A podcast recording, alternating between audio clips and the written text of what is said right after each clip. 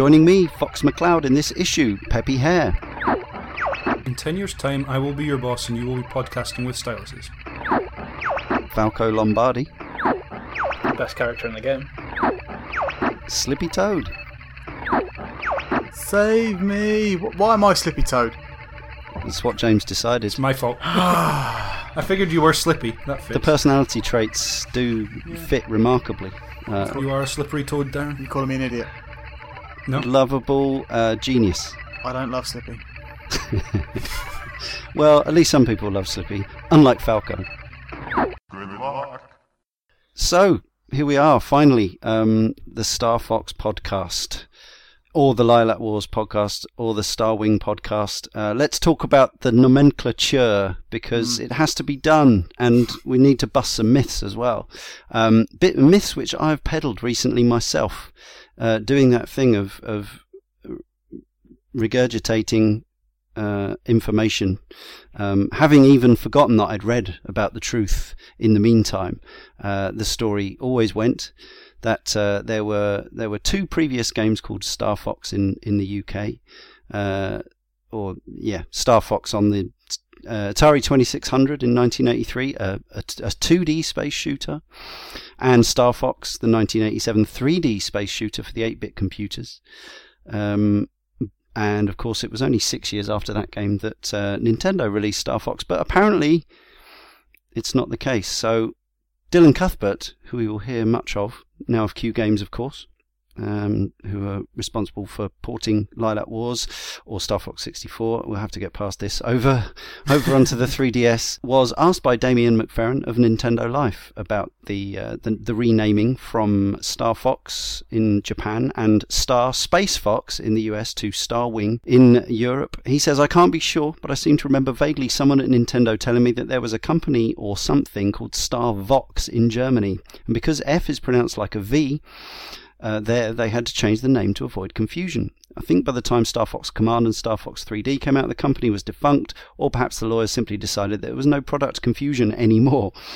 Uh, the only story I know is the Starvox one, but it, because it was an interesting problem, and which is why I remember it. Jez San, uh, now th- this also ties into the development of the game. So Jez San's team were of course called Argonaut. You can work out the pun for yourself. Um, these were this was the UK developer who had made Starglider and Starglider 2, and they sent Dylan Cuthbert to work on on the code of Star Fox to make this 3D game, which was something Nintendo hadn't really spent a lot of time with before, polygons and all that. And Argonaut made the Super FX chip, which facilitated such uh, graphical 3D graphical frippery on the SNES. Uh, and Jez San said Dylan was right uh, about the Star Vox thing. That's what Nintendo told us.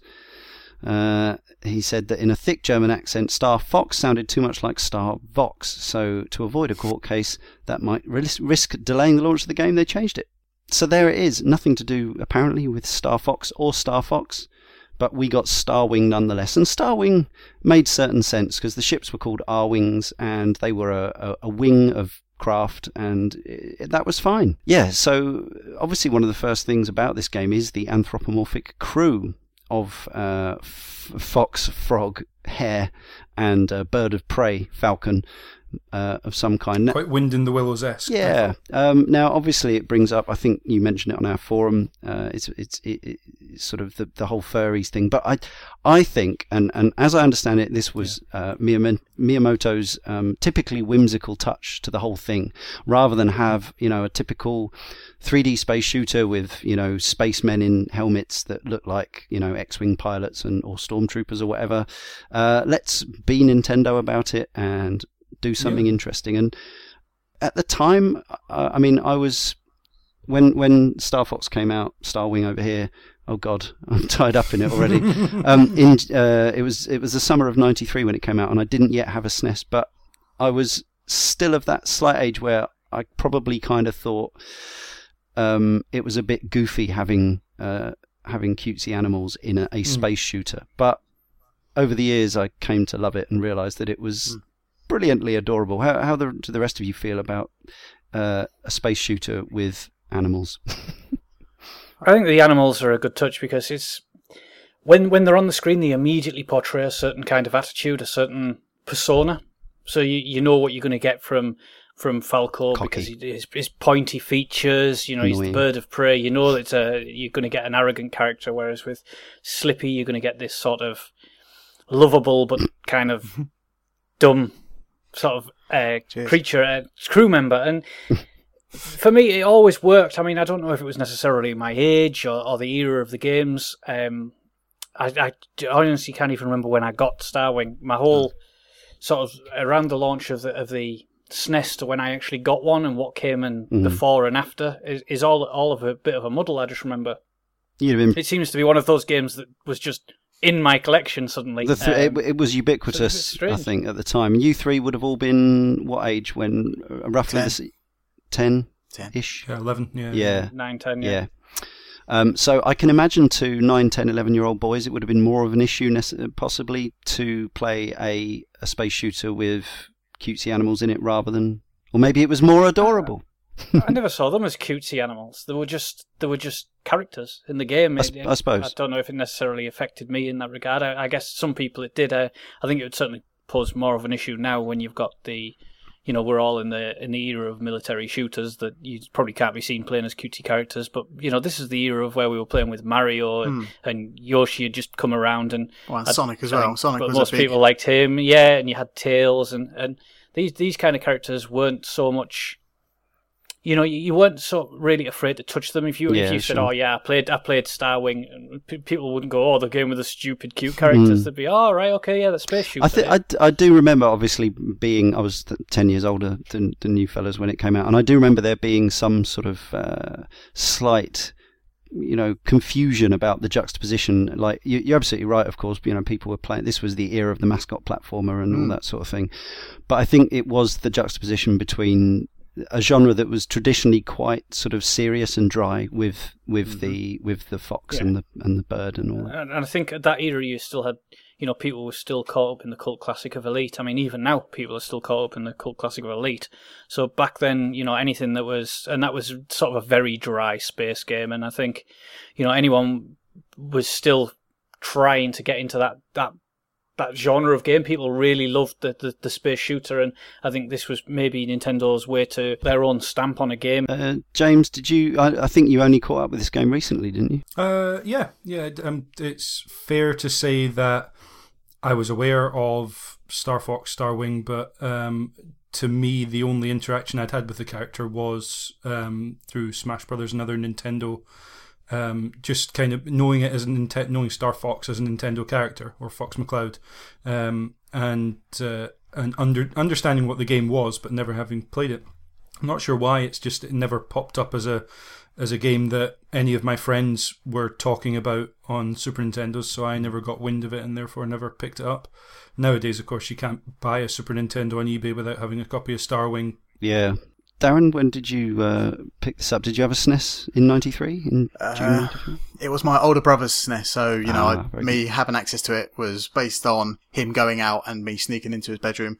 You know, th- th- they had like a rubbish lock on his door that was basically just like a little, like an Allen key. So I just got any other to- type of Allen key esque thing and just wedged his door open, snuck in there and played some Super NES. And I remember going around my younger brother's friend's house, and he also had a game that looked very similar called Stunt Race FX. And these Hmm. two games just sort of That came later. yeah, the, the visual style of both of them though just made me just think, oh, like, this is amazing. And then you start seeing it on uh, on Games Master and adverts and stuff like that, and I was immediately intrigued by. This is the future, 3D. Mm.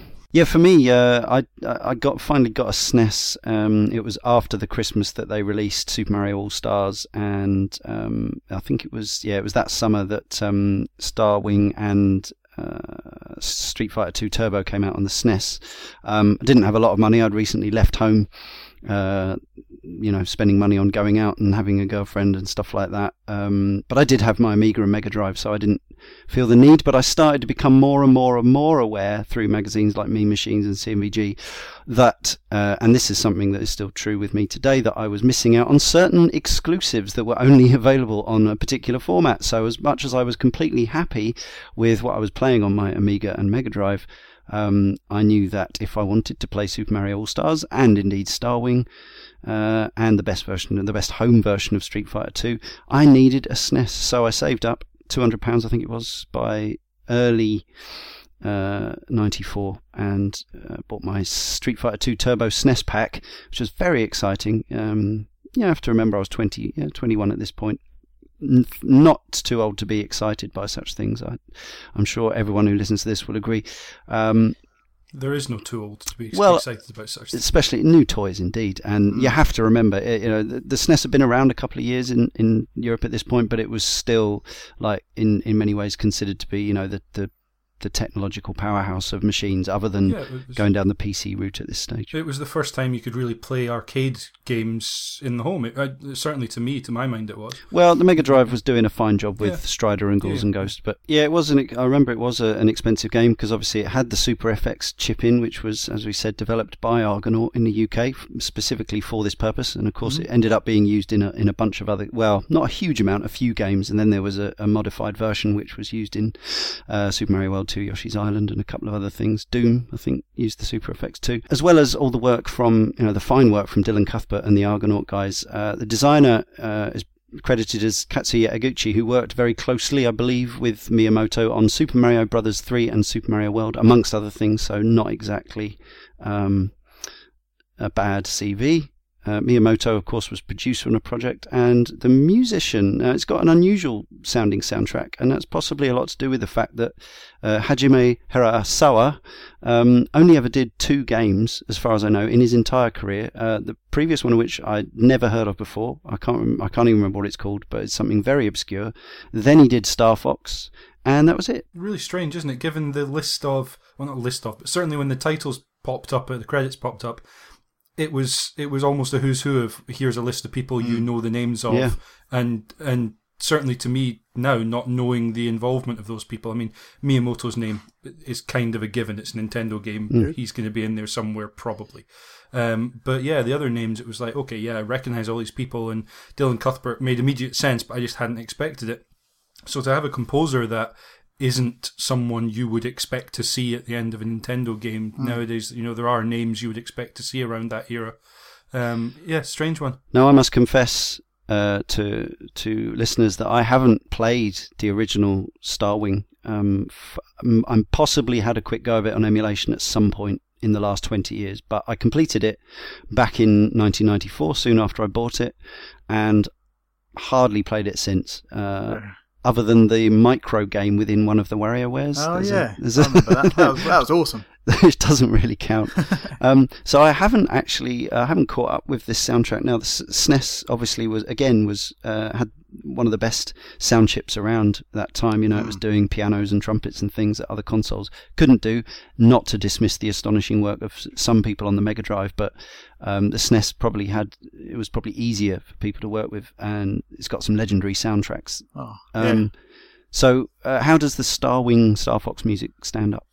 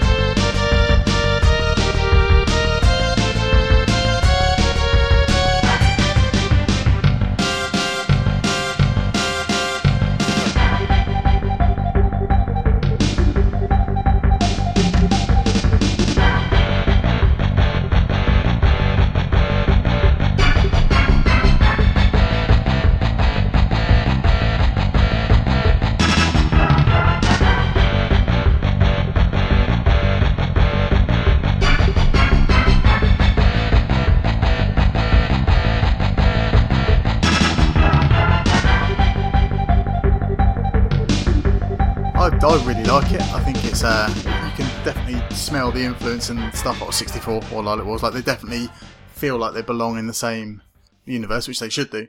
Um, but what, the Starwing soundtrack to me, it kind of evokes what the SNES is all about, as well as Link to the Past. And other games. They've got their own unique sounds that you couldn't really replicate on any other console. Um, ah, it's really hard to describe. I can't really do a, a Foley version of it for you, but um, hopefully I can put some music in and give a good yes, example. please. Yes, definitely. Yeah, and it it really suits the mood. I just love it. Like even the sound effects, stuff like that, that go with the music. Like when they're all running through the tunnel and they're ready to like you know jump into their Arwing and head out of the base. It, it's the best thing. It's the best. My favorite part of this game, playing it recently, was the music because it just it just encapsulates what's happening on our screen. You know, like in terms of the vibe and the atmosphere and stuff. It's yeah, it's really good. I'm surprised that he hasn't done anything since. Like you'd think Starwing, quite high profile for the Super NES. You know, it's very Unless popular. unless someone wants to contact us and, and let us know, but I, I searched the internet today and it appears to be that was his his uh, second and final uh, work as a video game music composer. James or Carl, did you get into the music of Starwing? I was surprised. Obviously, only playing it. I mean, literally last weekend, I sat down Yeah, and played course, yeah. For the first time. Um, I was surprised. I'd I'd forgotten how much you could do on a Super Nintendo uh, in terms of sound. Um, I was surprised. It, orchestral might be the wrong word, Mm. but that's uh, you know, as you're saying, you really get a sense that you can tell the instruments apart, which wasn't something I kind of expected. Um, for some reason, not sure why. Um, it just you know, 20 years ago seems like a long time, um, and maybe I'd just forgotten what was was possible on there. Um, yeah, I I think it, it will come to um, obviously late, the later games later on. It's very different, Um, isn't it? It's, uh, I remember but that's what I recall. yeah, it's it's got a more, I don't know, slightly more austere sort of sound to than the, whereas the, the, whole pacing of the music in is very different to, to I mean they're similar in style but the pacing of the music is very different to, to the later games in the series. And even in my younger years where I played this around 10 years old I wasn't too keen on the music um, and I've got to say it's still the case now I, I think it's quite cool a bit like like Darren said when you when you're running to enter your ship and, and that stuff. The thing that I always enjoyed the most was the sound effects. The, the, the Nova bombs and the, the barrel rolls and, and as the as the shots go whizzing by always seemed so much cooler to me playing that game than the actual music. Um, that that's not to say obviously the the music just wasn't for me. Um, it it I guess it wasn't for Nintendo either because they they didn't use them again. It just didn't have the Nintendo magic that so many other games at that time did. You know, you you got the great soundtrack of of we've mentioned Street Fighter 2 because it, it was a very similar time. You got the iconic themes in that game. You got the brilliant music from Super Mario World and stuff, and then this just sort of sits sort of idly by the side as one of the the SNES's most premier exclusive titles, and then it was just. It felt almost second rate to me, and I think the whole thing uh, had a slightly unusual feel, but I think it was probably Nintendo's first collaboration with a Western developer. I could be wrong about that. I haven't looked it up, but it was certainly an unusual thing back then. Um, Far it's become less unusual for them to work with other developers, Eastern and Western.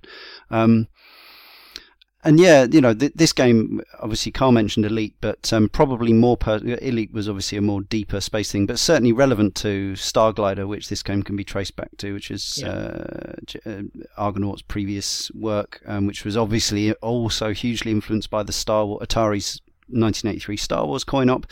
Um, and when you know, when Starglider came out first on the ST in about 1986, seven ish, um, it was uh, you know it was, it was gobsmacking to have these graphics at home. Then they followed it up with Starglider 2, which was uh, more more highly rated critically, but I'm not sure if if uh, the game was interesting. It had had a lot more ideas and it had solid shaded polygons, and it was it was it was incredibly impressive. It was one of those games I would load up just to look at on my Amiga, if not to actually to try to complete it.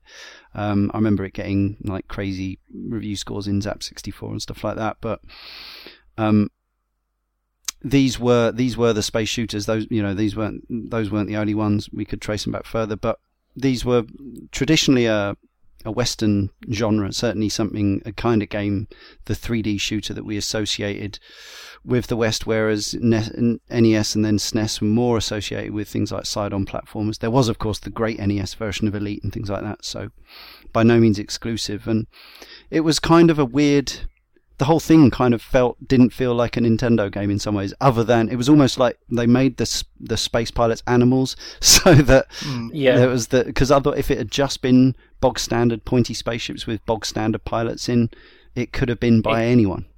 it does feel like it's a real amalgamation, and it was almost like it was awkward. It, it, it- very awkward in development. It was the sounds come from one area, the the visual, uh, the visuals, and the, the processor from another place, and the, the influences, as you mentioned, are very much Western in that game.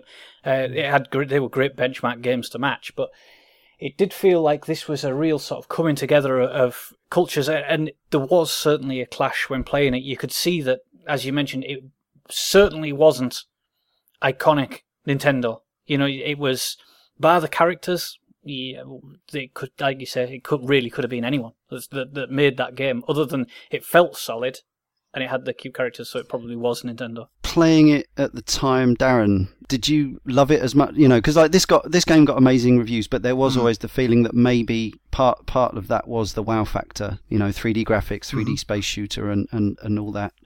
Um, I played it as an older person outside of the hype zone, and I enjoyed it well enough. Um, but I didn't think it was a, a Nintendo classic, much like Carl's saying. Like it was good, it was a decent space shooter, but I'd played more sort of more enjoyable games in some ways on other systems. The barrel roll was cool, you know, the double tap shoulder button. Obviously, the controls were tight. It felt like a Nintendo game. It had lots of Easter eggs and secrets, but it didn't feel like it wasn't like I can't stop playing this game like I like was the case with other SNES titles.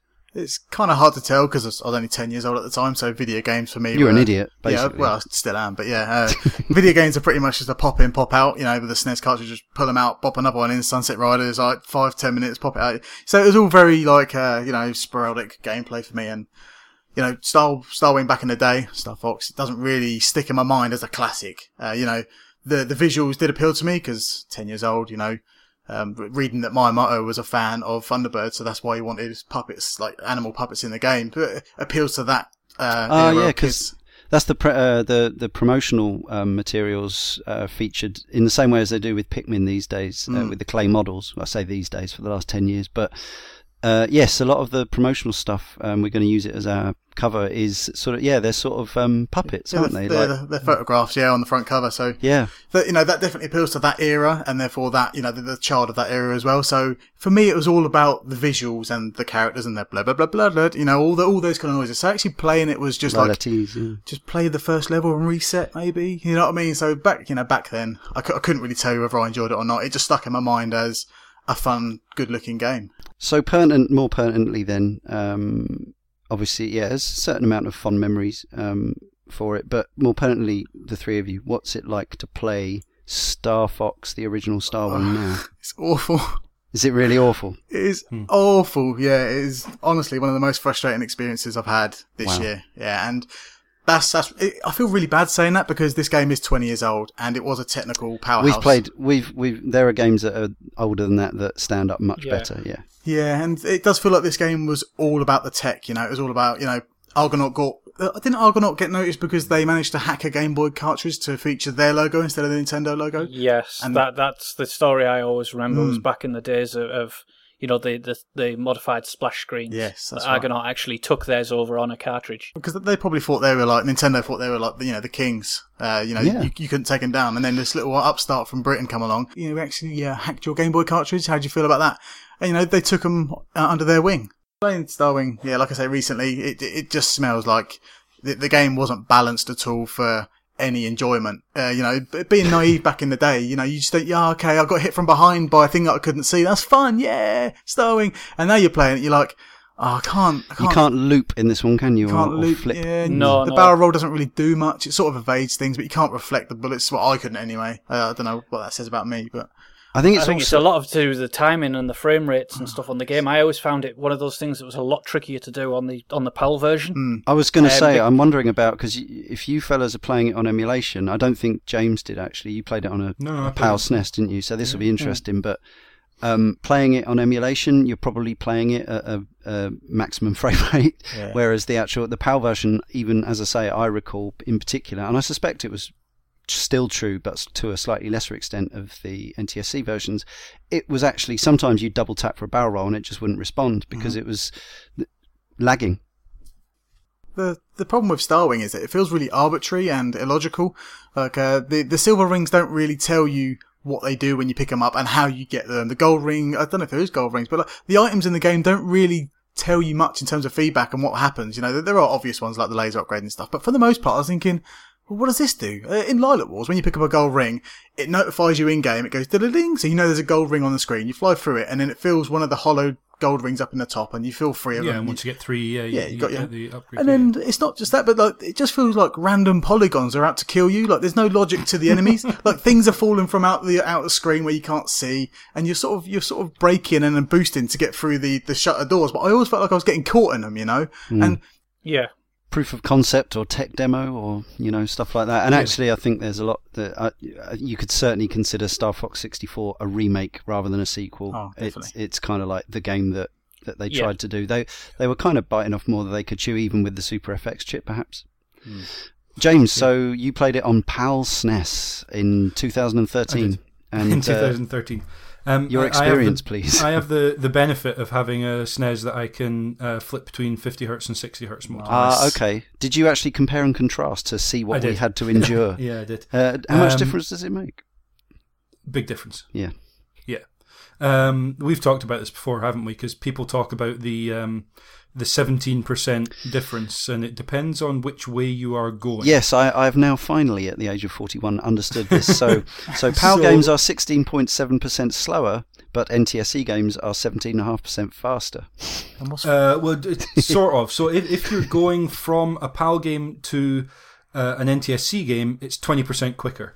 If you are playing the NTSC game and taking that as the standard, which if you were in America or, you know, you would, and stepping down, then it's the 16.7%. So all the magazines that were writing about it were taking the NTSC version of the standard and saying, we've got this 16% slower game. But actually, because we in this country were playing PAL versions generally, unless you knew enough to import, you know, straight off the off the bat. When you go to, uh, you know, you switch up to the 60 hertz version, it's 20% quicker, and that is a big difference. There's no two ways about it. It feels just so so much quicker. It was also Um, frustrating because at the time, all the magazines that were reviewing this game and the reviews that we were reading were obviously playing the import games, so they, they couldn't actually Yeah, yeah. judge down. It was always sort of a, a post editorial. It would always be in like usually two issues time. They would say, "Oh," and then they'd mention When the letters came yeah, in, they'd yeah. mention, "Oh, yeah, the PAL version is." You know, it does does have a hit, uh, but Yeah. the reviews Some- they were playing yeah. they say, "Oh, it was always quick and smooth and stuff." It was like it's a different experience. No, Yeah, and sometimes it, a lot of uh, magazines took the editorial stance that they simply wouldn't. They would ignore this stuff because it didn't serve them well to be advertising the fact that we were getting, you know, demonstrably inferior products. Yeah, they were trying to get excitement and hype Yeah. towards video of course, that they were then and, the- and I do understand. You know, we we Yeah. get some people say to us, you know, well, you know, I played Star Wing as a kid on my PAL SNES and I loved it, and and that's fine, and we're not saying that isn't the case, it but doesn't the- but invalidate anyone's Absolutely. uh, uh, But- experiences, of course not. But the fact is, we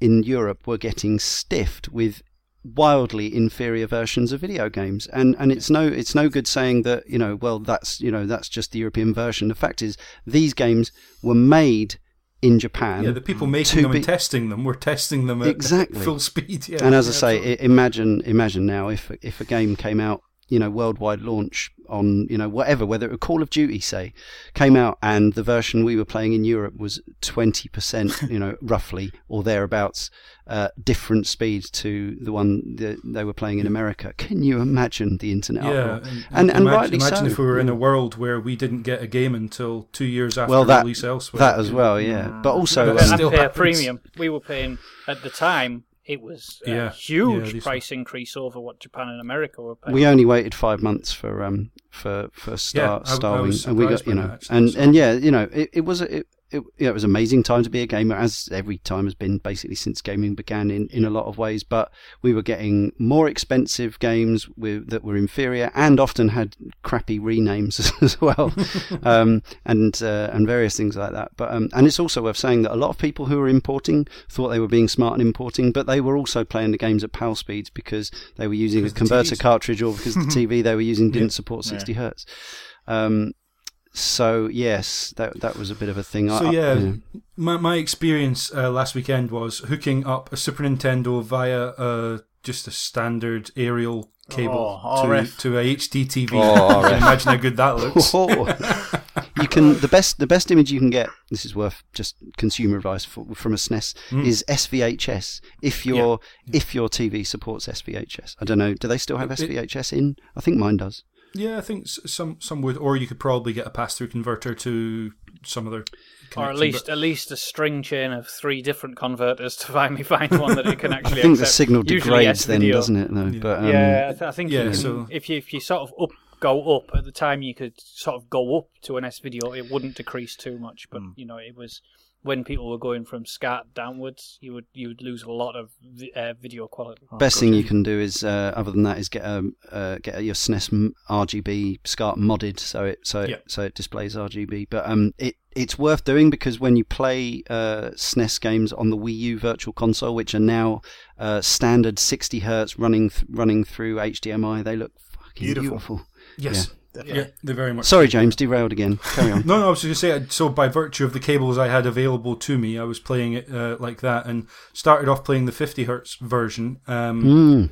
and was struggling a bit. Uh, not least of all because, as I tweeted to you, Leon, it doesn't tell you how to barrel roll unless I blinked and missed it. Just does it I just say do a barrel it's roll? in, in the manual. Do a barrel roll, James. Just do a Does it barrel roll. actually say do a Pe- barrel roll in the Peppy's first saying, game? Just do a barrel roll. Just go on, Fox. Just do a barrel. Fuck off. I know, I know, he, I know. He famously says "do a barrel roll" in the sequel, but Yes. um, does he actually say "do a barrel roll" in Starwing, or is that is that ju- that meme purely Uh, from un- 64? unless I'm I'm conflating my experiences, it definitely refers to doing barrel rolls Okay. in the, in the game. So Well, that's part of the problem I Um, have with Starwing is that you're you're focusing on the visuals so much that all the text down the bottom is not spoken in English or your native Yeah. tongue. It's all blah blah blah blah blah, and so you don't like know what's ease, going on. Darren. Like you can't tell what's going on. Your team aren't talking Yeah. to you in any Yeah. co- coherent language, so you don't know what's going on. It's going one of those you go and read the subtitles only to look up and realize you smashed into a fucking building because they decided to stick a tiny little window mm. between them that you can fly. James, through. you were supposed to have read the manual. You know, uh, this was the days. this is the other thing. I'm I'm assuming that, like Darren was saying, with the silver rings and gold rings and and whatnot,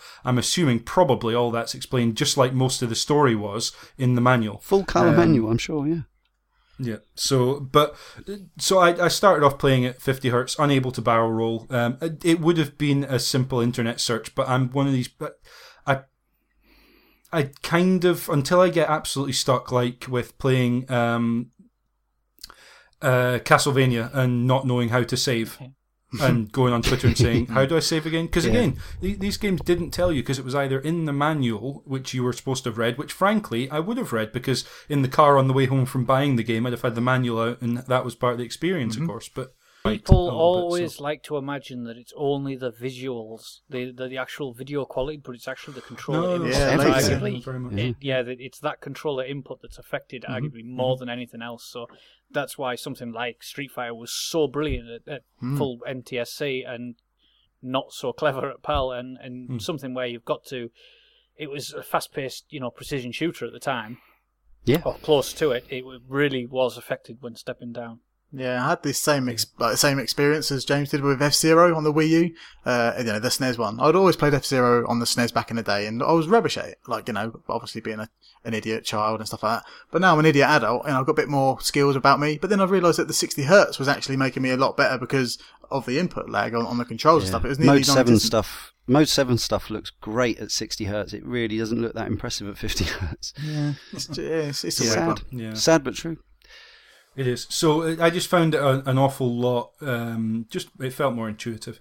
Um, it's clear that the game was impressive for the time, and I I sort of I'd hold back from saying that it's like a lot of those PlayStation uh, original PlayStation games where they were si- kind of doing a lot of 3D environments for the first time and, and they weren't really working. You know, you know that early 3D situation where you go back to it now and you think this is barely playable. yeah. It was more just impressive that they could do it. I'd hold back from saying that, but we're talking an era where I've uh, played and loved Rez, and for a 3D shooter like this, it's not Rez. It probably I'm I'm drawing a comparison that can't reasonably. There's a be made, huge, huge gameplay difference between it and Yes. Rez, which is Yeah, that you actually much. have control of your of your movement rather than just a cursor, which kind of is what Yeah. separates it. other than the Yeah. rhythm action stuff. But Um, but but the the fact that this type of game has now changed, it, it's not done like this anymore. And I don't know how many games on the Super Nintendo were really done like this. In all honesty, probably not many. That's No, probably why there, were, there were there, there's out, a so. there's a real, there was a game uh, Sega game called Buck Rogers Planet of Zoom, which is a sort of precursor to this. And as I say, various. Um, I mean, you know, if you look at the original Star Wars coin op, you had a certain amount of movement over Yeah. your. You were still controlling a cursor, but you could still actually steer. Well, they're very much like the levels in Starwing. There are a few levels where you're actually inside the ship. Well, you can go first. crosshair yeah, that's that- right. It goes in yeah. first person. Who doesn't it? that? Yeah. though? Yeah. Yeah. Only a mental case does that. In Yeah, it was crazy. Yeah. Yeah. but again, it was tech, wasn't it? You It know, was. it- this was at the time Sega were doing, uh, trying to patent, in fact, I think successfully for a while, their virtual cameras at the arcade. So you know, you had this array on a, a Virtua Racing machine of, of five or six buttons, which were the Oh, camera yeah. options, and um, you know that was that was their thing. But uh, Nintendo did it anyway. In uh, by was it up on the no? Can't have been up on the D pad. Select, I think. Must And, and I've got to say, and I'll, we'll probably come back to this later on when we talk about control schemes in later games, but um, the fact that obviously with a SNES controller, you're so limited um, with the options you have available. So the only way they could really do it was to bring movement and aim together. So it feels really. If you were playing it on a controller where you had two analog sticks, a D-pad, and a bunch of buttons, it would feel ridiculous to do that. But on a Super Nintendo controller, it actually feels really playable still. I think. I mean, it's not ideal, but um, it, it it feels you get a hang, you know, of it pretty quickly, and you realize that what you're doing is aiming, and the way you're going, you just kind you're you're leading yourself a little bit. Um, so I thought that was pretty impressive in terms of just their ability to to to do that in order to make this game because that that that was necessary to make the game the way they wanted to to make it. So um, I think the thing that stands out for me playing it now is it's clear it was technically impressive given this is a 20 year old game. Um, but it's been superseded, and, and Nintendo have superseded it themselves. Yeah. I think that's the important. But only thing to one. say. Only once. yeah, yeah. Um, yeah. uh, Uh, but yeah, it, it's it, it's. I can see why it was an important game at the time. I, I'm I'm not sure it stands up when compared to its its successor. You didn't think it was awful as as Darren did. No. not aw- not awful, but uh, it, it's it's weird because um, we're talking about British programmers going over to a Japanese company and, and that sort of clash of cultures. It, it that comes through. It really does. You've got a, a little Yeah. flavor of Nintendo in there, but not as much as as would happen with with the next game. Um, you can see their touch on it, but it feels like there's a lot of these ideas that they haven't quite worked out how to do. It's just that they can do it that makes it really something interesting and special. Dylan But it- Cuthbert uh, yeah, said at uh, GDC recently uh, on this very subject. We were very Mm. cocky British programmers thrown into this Japanese environment. We were in awe and in shock at the same time about their process. Uh, as we went in intending to make a full 3D shooting game inspired by Star Starglider 2. But in the process, I learned from Miyamoto that no idea must go into a game, even if they are good. This was very confusing for us because at the time British games were full of good ideas. We were at the forefront of 3D, even with isometric games back in 83. But what we did in Britain was just stuff all these ideas in and then sell it. It'd sell, but people would find like half a game. Most of the idea, most of the games I bought in the 80s, I would never finish. I can attest to this uh, as somebody who was buying games back then. Yep, games were full of genius, but very few games were actually completable. Uh, Cuthbert also describes how the game eventually became uh, that eventually became Star Fox started out as a free roaming game, went through several designs, adding and removing features before Miyamoto decided for the team that the game. Should stress that Miyamoto decided for the team that the game would be a third-person on-rails shooter. Cuthbert says, uh, had the team been in Britain, they wouldn't have stood for the change, but that Miyamoto taught him you can build ideas and then, by destroying them, find other ideas hiding in the shadows. So, it would have been a very different game, and possibly the game uh, closer to uh, Star Fox 2, which we'll we, which we'll briefly talk about.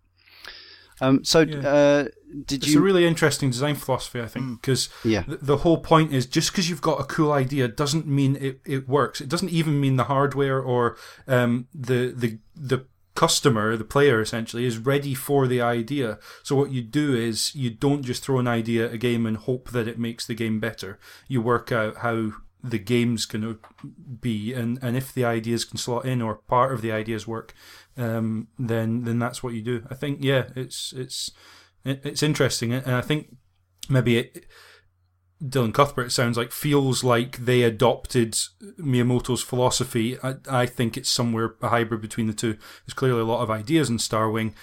Maybe they they railed sort of rolled them back in order to get a Nintendo quality game, uh, um, you know, out out the door and onto the Super Nintendo. But it still feels yeah, it's an interesting uh, sort of philosophy. I think there's also a case, isn't there, that Miyamoto himself possibly knew the market better than anyone else at that period of time, whilst, you know, Dylan Cuthbert could have done. You know, he, he, he could have done it all 3D. Miyamoto obviously felt that it's cool, but people don't don't want that. The market doesn't want that at the moment. This is the game they want. This is what we're going to do. Um, and you got to say more often than not, he was right uh, with the decisions he'd made on other games. So you sort of tend to listen to him because you know, uh, he was essentially Mr. Nintendo. If they, if they needed something to, to sell, if they needed something big, hmm. you got in touch with him, and he, you could still argue that's possibly still the case even now. Yeah. So yeah, did uh, anyone manage to uh, unearth any of the Star Wing Easter eggs, the the giant fruit machine in space, or the warp zone, or things like that? I'm I'm struggling to remember these things. I know they exist. No, I only recently found out via Twitter that a, a, giant fruit machine existed and stuff like that. So yeah, I've only just recently googled them and seen them, you know, in action on the YouTube and in various image forms. But yeah, otherwise, no, didn't even know they were in the game at all. Sadly, Easter eggs. Yeah, I could barely get uh, through the easy route. Oh, you know, on the on the emulated version. So let alone playing through many times to find secrets. Yeah, no chance. Remember some psychedelic effects activated by going through various wormholes, but there was a similar thing in the yeah. in the sequel, and I can't remember if I'm muddling the two up, but I'm pretty sure the first game had something like that, and that may have may have been what led to the fruit machine um, in space. But I can't actually remember the sort of benefits to using the fruit machine. But it's a very typically sort of British quirky Easter egg to have a, a giant floating fruit machine in, in, in the middle of your game. Um, Polygon games, particularly, I'm thinking about um, Mercenary and Damocles by Paul Woakes. They had, they were full of quirky 3D humor.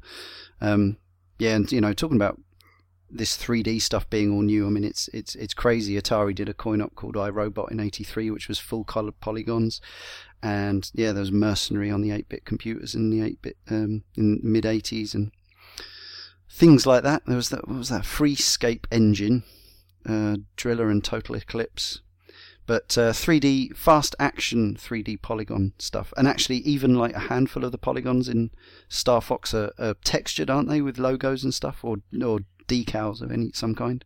Yeah, it's it's sort of a sprite laid over the top of a of a of a 3D object. Um, Mode seven sprite, probably.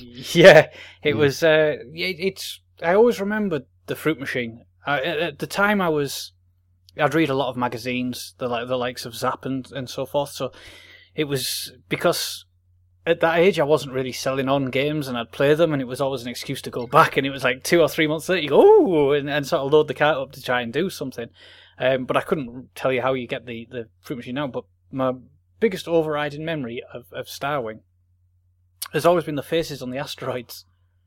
That's, that's yeah. that, that, little that little Easter egg. It was it was just a, a real strange one. I think you trigger it by shooting the the golden meteors. I think you've got to get eight in a row, maybe, or, or something like that. It's in the first asteroid field that you that you enter. Is there any um, benefit to it? I, I vaguely remember mm, the faces. In, no, they're just sort of going. yeah. I wonder if that was a Nintendo thing or a, or a, a, an Argonaut thing. Um, there was it was kind of a joke back then. There was a um, uh, we had one bit of feedback specifically regarding uh, the original Star Fox, and it's from JB the Skater, a new correspondent. Welcome. Uh, he says, I came to Star Fox on the SNES by powers of persuasion. Long story short, I swapped my copy of Captain Planet in return for it with a classmate. Oddly, his suspicions were not aroused by the amount of praise I was giving a game that I was so ready to part with. anyway, I had, I played it, and I loved it. I used to watch my friend playing Star Wars Rebel Assault on his PC, Uh, and I'm going to say that that's probably a game that s- stands up even less well to time than uh, than Starwing early CD-ROM bullshit. uh, and this was the closest that I could get to that type of game at the time. I enjoyed the way the game looked and the way it played, weaving in and out of the various structures under the arches, and all the while shooting enemies as you did so felt intuitive and sharp. I played through it countless times, usually coinciding with watching a Star Wars film and having the urge to try and reenact the dogfight scenes. All in all, a great game. I've never returned to the original for fear of ruining my memory of it, so I couldn't comment on how it holds up to this day, or whether the route to and destruction of the end boss Polygon face monster is as hard as I recall. Is it hard? Actually, Yeah. actually getting to Venom, yeah, it's it's ridiculous. Yeah. Is the is the boss hard? I Um, can't remember. I didn't find it that troublesome, but that's not, not once you not once you've got there. Yeah, it, it, it kind of acts in the same way as Andross does in Lylat Wars. You know, the, in Lylat Wars, he's got he's got the hands and stuff, but whereas in this, is just a face that sucks in tiles and spits them out at you. And once you work out his basic pattern, you can if you if you've got enough lives, you know, you can you, you can die once, learn his pattern, and then get him on the next go. Uh, so Star Fox 2 is a bit of a sort of legend um, in that it was a game that is, to all intents and purposes, both complete and available to play. Uh, I've never actually done so for more than about 30 seconds, I must admit. Um, but it is out there. Uh, Argonaut did it again. Um, it was due for release in the summer of 1995, but then, with the Nintendo 64 looming on the horizon, uh, of course, it was uh, subject to a delay after that uh, it did not get released. Now, has anyone uh, dabbled with it? No, I've always been intrigued and tempted by it. Uh, same as the F Zero Two that was never released on SNES as well. I always wanted to check out what they Oh, look like, but I don't know. Like, I just can't bothered. Do you know what I mean? It's sort of like they're interesting. Yeah. The, the idea of actually thinking about them's interesting. Like, there's complete games by Nintendo that haven't been released. That that's quite fascinating. But am I that bothered about actually playing them? Pro- probably not. Like, I could. Dylan Cuthbert again. Uh, it elaborates somewhat. Star Fox 2 was fully completed. I was the lead programmer, and while Giles made Stunt Race FX, myself and the rest of the original Star Fox team, i.e., Nintendo's uh, uh, artists and designers, expanded Star Fox into a full 3D shooting game. The reason for non-release was the then impending N64, which was, of course, was intended to be released a lot sooner than it actually was. Miyamoto-san decided he wanted to have a clean break between 3D games on the SNES and 3D games on the superior 64-bit system. In retrospect, he could have released Star Fox 2, and there would have been over a year and a half before the N64 came out. Hmm. This must have been at the period of time when Nintendo were they, they, were sort of very much in transitions, even from the you know the Killer Instinct arcade consoles that advertised Ultra 64 and Yeah, yeah. and, and that period of time. And obviously that got away with it because you could sort of release it in the arcade, and uh, this must have been one of the, the console releases that very much suffered due to that. Yeah. Um, so it introduced a couple of new characters who have never been seen again Faye, a dog, and Miyu, a lynx. According to Dylan, again, Dylan Cuthbert, some programming elements done for the game, such as the camera programs, were adapted and reused for the development of Super Mario 64. Yeah, hold on. That sounds like a bandwagon he's jumping on there. I don't know. I can believe That that. seems I can weird. believe that. It seems feasible to me. Um, Shigeru Miyamoto also stated that ideas uh, like all range mode, multiplayer Mhm. mode, and the Star Wolf scenarios uh, came from Star Fox 2. Uh, I believe Star Fox do debut in Star Fox 2, don't they? Um, he Star estimated that 30% of Star Fox 64 came from Star Fox 2. Uh, several game concepts have been reused in Star Fox Command, uh, which we'll talk a little bit about later. Uh, among these, the map screen and the ability to choose from multiple characters with their own fighters and stats. Hmm. It, it does sound like an interesting game, actually. Like, it does sound like a worthy sequel. Weird. I think ultimately it wasn't harmed too much because if they've pulled stuff and ideas from it and put it into Lylat Wars, which which you know there's no doubt is a classic title and will always be you know synonymous with the N64 as a console, so maybe maybe it's a good thing that those ideas weren't wasted on a game that Yeah. was you outdated even before it Still sort of came hampered out. by yeah. its, its technology. Yeah. Yeah. Brings us to, uh, and certainly not a launch title for the N64. I think it was about 18 months after it, after the Japanese launch, but Star Fox 64.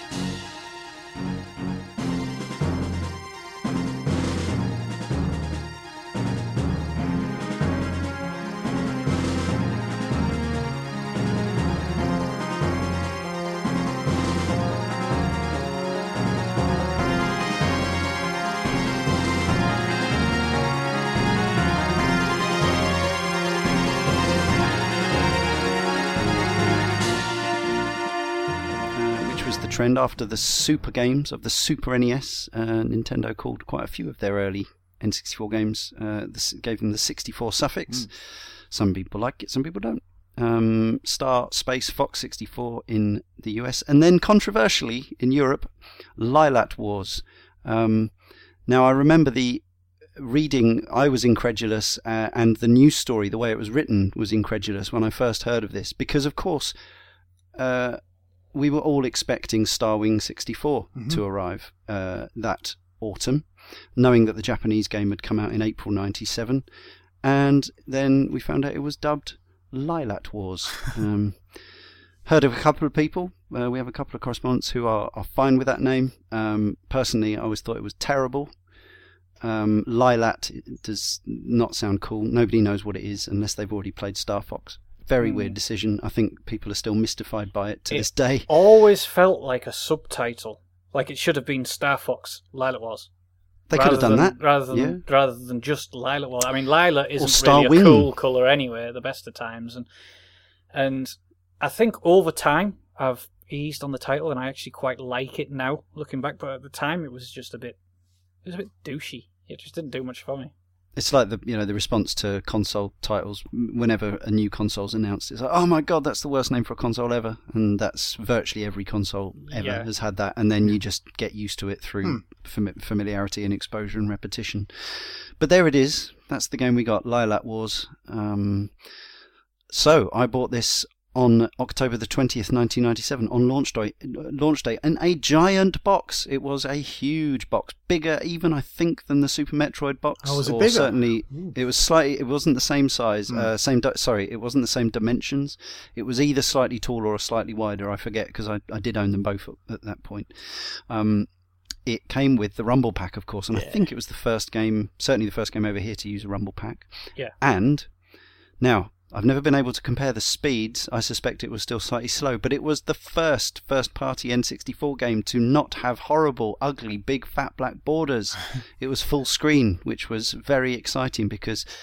Wave Race 64 and Pilot Wing 64, as much as I loved them, uh, were basically letterbox mode games, and it was shocking. Um, I don't know if they did anything to the speed at all, but um, yep, took it home, um, finished it on my first go in about 50 minutes. Uh, lost, I think, two lives possibly on the way, no continues. Um, but fortunately, because the game had already been reviewed six months previously, um, I knew that there was loads more to do, loads of secrets, alternate paths, uh, Easter eggs, medals to win, characters to save, and an, and a better ending to get. So I wasn't disappointed, even though I'd shelled out. I can't remember if it was forty nine or fifty nine ninety nine, but uh, there we go. That was my day one experience. Uh, Darren, what about you? Um, I had a friend who had relatives in Japan, and he went over there for a good few weeks, and he came back with a Japanese copy of Star Fox 64 and uh, F Zero X, and it was my first foray into importing video games. It was sort of like my my introduction to these, you know, these great N because I was so hyped for the N64. You know, it was just so it was always on my radar. Like well, the first time I saw Mario 64 on Games Master and like you know CVG and all that, I was just like, this is just magic. Like you can't beat this. So the N64 was always on the radar for me, and it was, you know, I was destined to get it. So when I started dabbling with the N64, I traded in my PS1 for it, and you know, um, and I got I got Mario Kart was my first game, and I was like, hold on, why are these games coming out so much like earlier than you know, even if, like even if it was a few months, I wanted them now. So my friend was like, I'm going to uh, Japan. I think it was Tokyo. Uh, do you want me to get anything? I was like, yeah, just get me these games, it'll be fine. Come back, and they're like, yeah, they're, they're they're in black and white. He's like, yeah, yeah. You didn't know. No, I had no idea. So I was completely, Oh. I was learning the hard way. So then I went through like converters and uh, modified RGB SCARTs. And to be honest, I wouldn't change it for the world that I've experienced all these things. Yeah, and of course. le- playing Smash Brothers in black and white because the TV had, the the good TV had broken and you know, I had to, you know, resort to a crappy one. Interesting quirk. Uh, the one, arguably the one improvement the the PAL version got, uh, depending on your feelings about the the Western voice acting over the Japanese, is that the Japanese cart didn't have Lilates in it. Ah, So the Lylat blah blah blah blah blah, Mm. blah s- voice option is is is in the uh, in the European and probably the American carts as well, Mm. but not not in the original Japanese. But they get the fantastic uh, Japanese voice acting, right, Darren? yeah, well, Which yeah. Foxy and Star Star Fox. Yeah, uh, my memory is very hazy on it because it was so many years ago. And uh, but yeah, that that was my first experience. I then bought it on American import because I needed to hear what they were saying and read what they were Oh, saying. okay. And then I bought it, and then I bought Lylat Wars um, because I, I was like, why are they calling it Lylat Wars? Like what? And then. Then you look at the box and there's clearly Fox and the Arwing right on the front of the box. You're like, right, so that's, okay, that's what's going on. And I was working in the game shop at the time, you know, I've said it before a few times on this podcast, and uh, people coming in and going, is there a, is there a game called Lilac Wars? And you're like, Mm-hmm. no, it's called Lylat Wars. Like, why they called it that? And we, we didn't know. I didn't really understand until recently that I Don't think. Well, anyone knew. not sure we still do really, but yes, having um, having I remember the uh, uh, N64 magazine, which was the successor to Superplay. Um, That was the best magazine. s- yeah, uh, celebrating the, the the Japanese voice acting. And of course, most of the people who listen to, to this podcast will have, you know, will have had the, you know, do a barrel roll. It became a meme and all that sort of thing. So I think there's there's great fondness for, for the for the American voice acting, I Mm. suppose. I wonder if the Japanese have got the similar thing where they're going around doing the same quotes in Japanese. That that'd be quite I don't know. Hmm. That's a very good question. I don't necessarily think it's what was said, but more how it was said. How it's delivered, yeah. Even even if even if it had Yeah. the same thing, it wouldn't have had the same cultural impact even in Japan. Carl, did you get this at the time? It was it was the big game that I asked for for the Chris, uh, for Christmas that year off my parents. No, and I'd asked for this, and I'd been looking forward to it. And I rem- this was a game I'd been looking forward to for the longest time because I got earlier in the year. I got the uh, I used to get Electronic Game Monthly imported at my uh, newsagents, and it was the one with the Mario 64 reviewing and Pilot Wings, and Turok was mentioned in it. And then there was a spread on like this, and it was just like wow, like this is the it looks amazing. And none of the other games were like it, so I've been looking forward to it all year. And I thought, yeah, this is going to be my big Christmas present. It comes with the Rumble pack, and then my dad just sort of walked up to me and he said, "Oh, he said I'm go- I'm going out for a few drinks tonight, son." I was like, "All right then." He went, uh, "Just have some fun with this," and he sort of gave me it. And this this was on release day, and uh, my jaw just hit the floor, and I quickly ran upstairs and grabbed all the cables and the console, and I quickly plugged it into the telly downstairs. And I don't think I left the screen until he until he Forty-five minutes. for longer than that. And I mean, he, he must have gone out at about seven o'clock, and I, I was still there half eleven, just you know, red-eyed and and and tired, but just enthralled by this incredible visual experience that had just absolutely blown me away. Um, and it, it seems weird that I was so excited for it after being so not necessarily disappointed, but it just Starwing felt subpar, and yet coming into this, I was truly excited to play it, and it just it didn't feel like it had let me down in any way that the last one did. It looked and it sounded great, and it played brilliantly, um, and I just absolutely loved it. And what a great night that was, because obviously it was just a Christmas present mm-hmm. early. How good's that Rumble Pack? That is just that that game.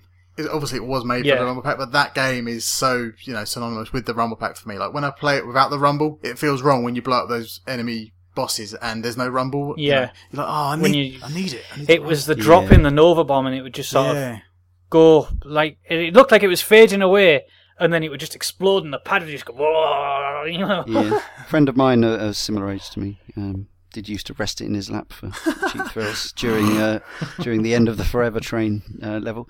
But um, yeah, I mean, it was one. It was one of those things. I think some people really thought that uh, Rumble was a real, you know, gimmicky thing that wouldn't last. Um, they were wrong, uh, and in fact, I thought, you know. Um, it added a certain amount to, to Lylat Wars, but it added a hell of a lot more to Goldeneye. You know, the the feeling of firing those Oh, guns yeah, and stuff. Yeah. Of course, famously, uh, well, there's the GoldenEye fact. It's the wrong podcast that they were going to do it, have the Reload magazine thing, Mhm, weren't they, where yeah. you Yeah. unclipped the, the pack, which they weren't allowed to do. But um, yeah, the, that that's quite a legacy. I mean, you know, Nintendo invented the D-pad and they they invented rumbling controllers. Although, of course, you know, And the year, feed. year after this was released, of course, in the summer of the, the following year in '98, we had the release of Gran Turismo and Resident Evil 2 on the PlayStation alongside the original Dual Shock pad. So Sony were quickly into development with their own vibration controller to sort of Yeah, match absolutely. it because it was it was twin motors. yeah it was Um, so well received. yeah, basically the same tech as, as is still in the DualShock today. Um, Yeah, I mean, uh, Rumble Rumble at home uh, was a new thing. Rumble at the arcade wasn't because you know even Outrun, uh, the stand-up cabinet used to throw the wheel about and stuff like that. But it was was it two was it two AA batteries? I forget. It was quite heavy, Triple A's, weren't they? They were, they were tiny ones. It was one of the last machines that uh, asked you to buy a separate thing other than the Dreamcast. I think was the only other one that had a separate Rumble device Hmm. that I can recall. There were also those re- weird third-party ones that had a memory card built inside it as well. And, uh, Yeah. so, and but whenever it rumbled, you'd sort of maybe lose your save because it's a logic, it's a, Yeah, it's a it logic would- it would- three thing. so Oh, God. rubbish. It would come loose. Yeah, Logic So 3 sort rubbish. of Mad Catz era of cheap, cheap tat. Yeah, those uh, there was Nintendo had some quite cool ideas with those data with the data pack things um, that you could like merge your high scores with other wave race owners and things like that. So in you know pre online leaderboards, you could compare and contrast your times and scores by um, by using that feature. But not many things supported it, unfortunately. No, No. Mario Kart 64, that's probably it. Uh, and James, is this another new one to you? Yeah, yeah, absolutely. Ah. Yeah, uh, never had an N64. Um, had a friend who did and, and played uh, a bunch of, of games. Uh, his that was at uni actually, um, but Star Fox 64 wasn't one of them. So my first experience was during this week playing the 3D version. Um, not in 3D because why would you? Yeah. Uh, I turned it on just to see it, but th- this is a game that has gyro controls. Again, why would you? But a game that has gyro controls and you're supposed to look at it in 3D, you might as well just knock yourself in the head with your 3DS. Frankly, it's just bananas. I was going I was going to talk about this separately, but now you brought it up. The the, the 3DS version is uh, a remake with some with some tweaks, um, It's- including it's great. yeah, uh, including yes the gyro controls and the 3D. Now I, I was playing it earlier today, played it through twice, completed it with the the weaker ending and the better one. Uh, didn't get a particularly high overall score, but never mind.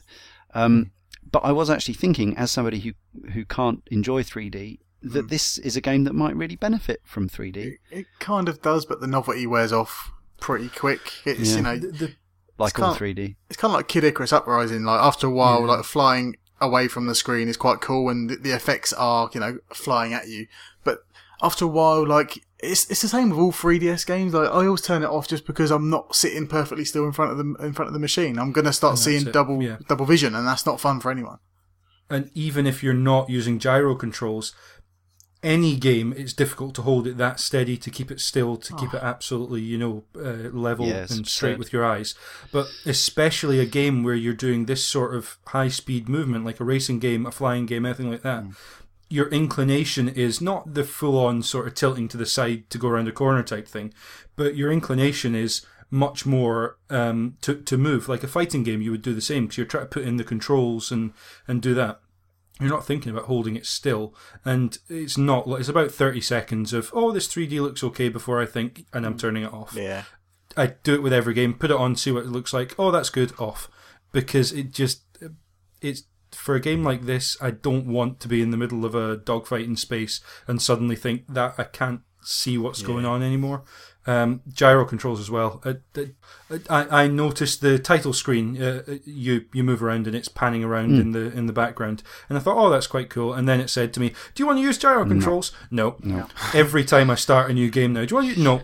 I it's not gyro even a question. controls uh, are a strange sort of thing where you would Yeah. say at least 90% of all gyroscope games haven't quite nailed it. I think, you know, people tend to reference maybe Uncharted on the Vita as one that, you know, the gyro sort of makes sense. But certainly when you're trying to, you know, you can't push a gyro game and 3D at one time. It makes absolutely no sense. The 3D in, in this kind of game, uh, as I've, as I've tried it out, just sort of boggles the eyes. It's like the original Lylat Wars came bundled with a Rumble pack, and this 3D version of this should have came bundled with a packet of Anadins. It was just absolutely insane. Um, It was a no-brainer to me. 3D off, gyro off. Yeah. I st- I did go for the 3DS. It gives you a version. You can either play the original N64 version, which isn't the original N64 No. version. It's still got the. It still looks nicer. It's still you know. Yeah, it's just the difficulties 3DS. balanced uh, Yeah, on the exactly. on the 3DS version too. But the the 3DS controls. version uh, uh, does actually say you can use the circle pads. Mm-hmm. I don't know if the circle pad works as a D pad on the N64 version. no, I mean because it- the, the N64 was analog control, so it's the same. Yeah, it's the same. It's just balanced differently. Yeah, Yeah. Yeah, it's just Yeah. basically the, the aiming. I think is slightly more generous on the 3DS version. And the Yeah. your, fri- your friendly ships don't take as much damage. I noticed today. ah, Right. That's Yeah, yeah, good that makes sense. because they're quite Yes. easy to lose, So it's easier to Yeah. save Falco this Mm. time then. Sadly, or indeed Slippy. sadly. Uh, Sadly, or but also see there is the the um, if you want to get the medal for the final Star Wolf level, you actually probably want to get rid of your co-pilot, so that could actually be a hindrance to that Mm. Because they uh, do they they do kill stealing, don't they? Um, they, they can do if you go in for Mm. the high scores. There are a lot of times when, um, particularly the sort of the end of the Corneria level in the first one of Lylat Wars, where um, you would be sort of really chasing the, the, the, the scores for the, the medals and stuff, and uh, Falco would just sort of sweep by and take out three or four in a row, and it sort of leave you a bit. "Uh." Yeah, in my head they do anyway. Yes, the director of this one was Takao Shimizu, um, who uh, on his CV has a lot of great Nintendo stuff. But the two things that he'd sort of of note that he'd uh, directed specifically rather than produced or, or whatever before this were the fantastic Donkey Kong 94 on the Game Boy, um, which is well worth checking out on 3DS Virtual Console. Um, it's more than just a version of Donkey Kong, a lot more. Um, one of the best 8 bit platformers. And uh, Pokemon Stadium, which was the one where you could fight your collected Pokemon on the N64 with uh, fully animated screens, which are kind of, we're finally with Pokemon X and Y soon going to get sort of graphics that are up to the standard of those of Pokemon Stadium. Uh, Miyamoto was a producer again. Uh, Koji Kondo, who is Nintendo's go-to man, um, Zelda and Mario, and lots of great stuff. And uh, at least one of the main artists on it was Imamura, uh, Takaya Imamura, who is best known for his F Zero stuff, um, Captain Falcon, and so on. And of course, there is a bit of a crossover because in F Zero X, um, you've got these weird humanized versions of the characters, some of the characters from Star Fox. yeah, so James McCloud's in there as as a weird human. It's got then- fox hair. Yeah, he's got. Yeah, he kind of looks like he's got fox clothing and stuff like that. But then you've got a fox that's called Leon. Like, Yeah. and he and Leon in Lylat Wars is a lizard thing, and Sort of chameleon. Yeah. yeah, it's very. Oh, it's, it, I did the quick rinse of F Zero X recently, and I I was saying something about it, like you know, oh James McCloud's in this game. Look, there's the fox, and I was like, hang on, no, that's not That's him. Leon. That's Leon. Yeah. Yeah. So it just totally blew my mind. And uh, if you look They at were the just art for the having both- fun with you. yeah, just try. Yeah, specifically me. It was like, oh, Darren loves both of these games. Is that not a case of the game coming across from Japan and just the characters having a different name and then being kept? I don't think so. Back I'm not as they sure. used to do in the old Street Fighter games with Bison. Not if there's enough and- about the human James McCloud that would make you think, oh yeah, he looks a little bit like in terms of hair and outfit. I'm on about more about Leon and, and Yeah, I'm not 100% stuff. sure. There might be something in that. Obviously, there were reasons behind the whole name shuffle in Street Fighter. But um, Yeah. So, uh, we should really talk, rather than all these dry facts, what's great or not great about Star Fox 64 Lylat Wars. Um, James, you came to it fresh, Hmm. uh, and I understand, I've picked up the vibes that you had a rather better time with it than you did with the SNES game. Yeah, it, it's brilliant. It, I, what's great about it, everything. What's bad about it, just about nothing. I think. Um, whether this is the 3DS version or not, I don't know. Um, it feels like the the controls feel fantastic. Maybe um, I think the the the um, tank and submarine uh, levels possibly highlight how good these the control of the Arwings in space is Mm. because the balance of the aiming and um, movement in one control system it, it just feels like it's absolutely balanced perfectly when you're in space. I never felt like I was trying to aim, but the movement wasn't doing what I wanted it to do. Because obviously, you're trying to dodge enemy um, attacks and bullets and explosions and obstacles, whilst you're also trying to aim at enemies that are on the screen. Um, and that works just so much better than it does in the original Starwing uh, in in 64. Um, it feels like they just nailed it. It feels great. I, I don't have any of the complaints with feeling like I, I couldn't do what I wanted to do or needed to do to be able to complete the, the levels. Um, it feels so much more like a Nintendo game in terms of the presentation, in terms of the music as well. I think the music's just more memorable. Not that the music in the first one was, was bad at all. I think it's impressive, but I don't really remember much of it. In in '64, the, it just there's themes and um, different versions of the same piece of music being played, you know, in the final credits, and it, it it just feels much more like a Nintendo presented game. Like this is them. It's also very much more obviously John Williams uh, inspired. Yeah, I think so. Yeah, yeah, I would agree. There's a lot of Um, Star Wars nods in there, even right down to the the Return of the Jedi style escape sequence and the Yeah, the spiritual yeah, voice. Okay, it's your dad, not your mentor, but same difference. Yeah, I think that that's the thing I liked as well was at the at the beginning they give you a little bit of exposition about what happened in in you know previously, and it had me thinking, hang on, this is a remake, isn't mm-hmm. it? Because it says, oh, you know, Andross got pushed back into Venom and defeated, and I thought, okay, that's what happened in Starwing, and then mm. they said by Fox's dad Yeah. with Peppy, and then Peppy came back. and he Pigma. escaped. Ooh. Yeah, exactly. And and and Peppy escaped and now came back and and now it turned out Andross was building an army and and attacking again. And I thought, "Oh, hang on, it's not that that's not telling what happened in the first game. This is a setup for the same thing happening." So I think in my mind it's definitely a, a remake. Um and they just learned a load of lessons and I think this is why um if you know Miyamoto said to Dylan Cuthbert, "We're not releasing this game. We're saving. You know, we're waiting for um, the new era of Nintendo 3D games on on the Nintendo 64." This is why he did because they could finally do, in my mind, what they wanted to do with the first Star Fox, and I I just think it's it feels like a complete package.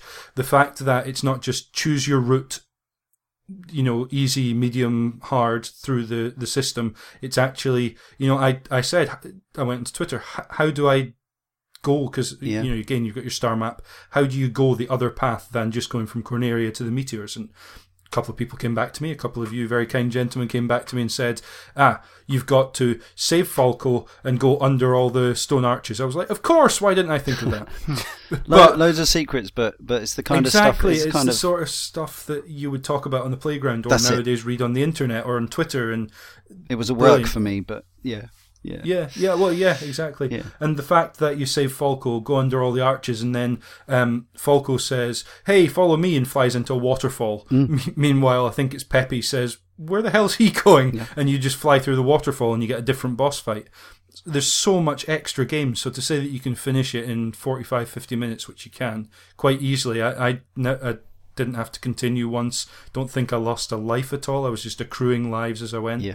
um, lost a couple of teammates on the tank level, um, and Yeah. felt like I was do. I felt like I was in control of how well I was doing in the game, which is not really something I ever felt in Starwing. So I, whole level select thing was was uh, some quite controversial at the time, um, and still, you know, I certainly felt going into the 3DS version that the hope was that when they remade this game, they would at least give the option to after you'd completed the game.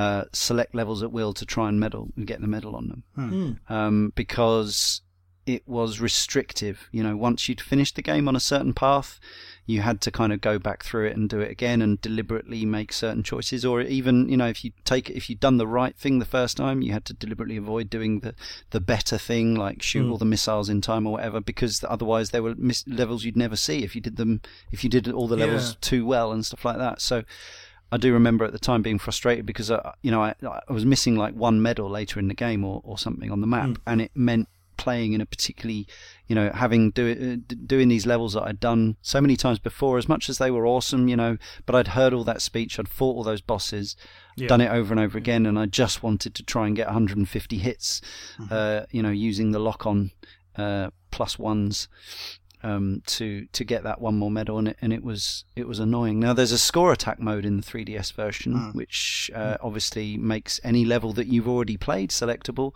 but not levels that you haven't already played. So it doesn't doesn't really help much. And did, did Yeah, the medals earned from Score Attack actually mean gold medals in the I map? I don't think so. No, No, no, I 'cause- think it's separate. I think the hit targets are different as well, possibly.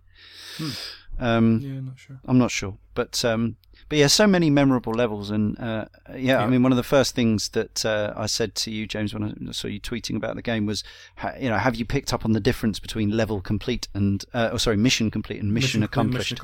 Because yeah. I'm pretty sure it doesn't tell you about that. I don't think it told you about that in the original no. manual. It's the thing. It's a thing that you're supposed to work out for yourself because, like you say, like in the first level, you have to help Falco out. Other levels, you have to shoot missiles or put out lights or switch train signals to get the better better ending to each stage. I think the the train signal one's fairly obvious, and the fir- my first time through mm. it, I got it's hard. First time through it, I got seven out of eight, oh, yes. and I I hadn't seen the seventh one. I'd got all six up to that point, couldn't see the seventh one, and then the next time through, I got like two or something because um, that uh, that tank level I just found far too off, especially at the end with the boss fight. You've got teammates asking you to protect them.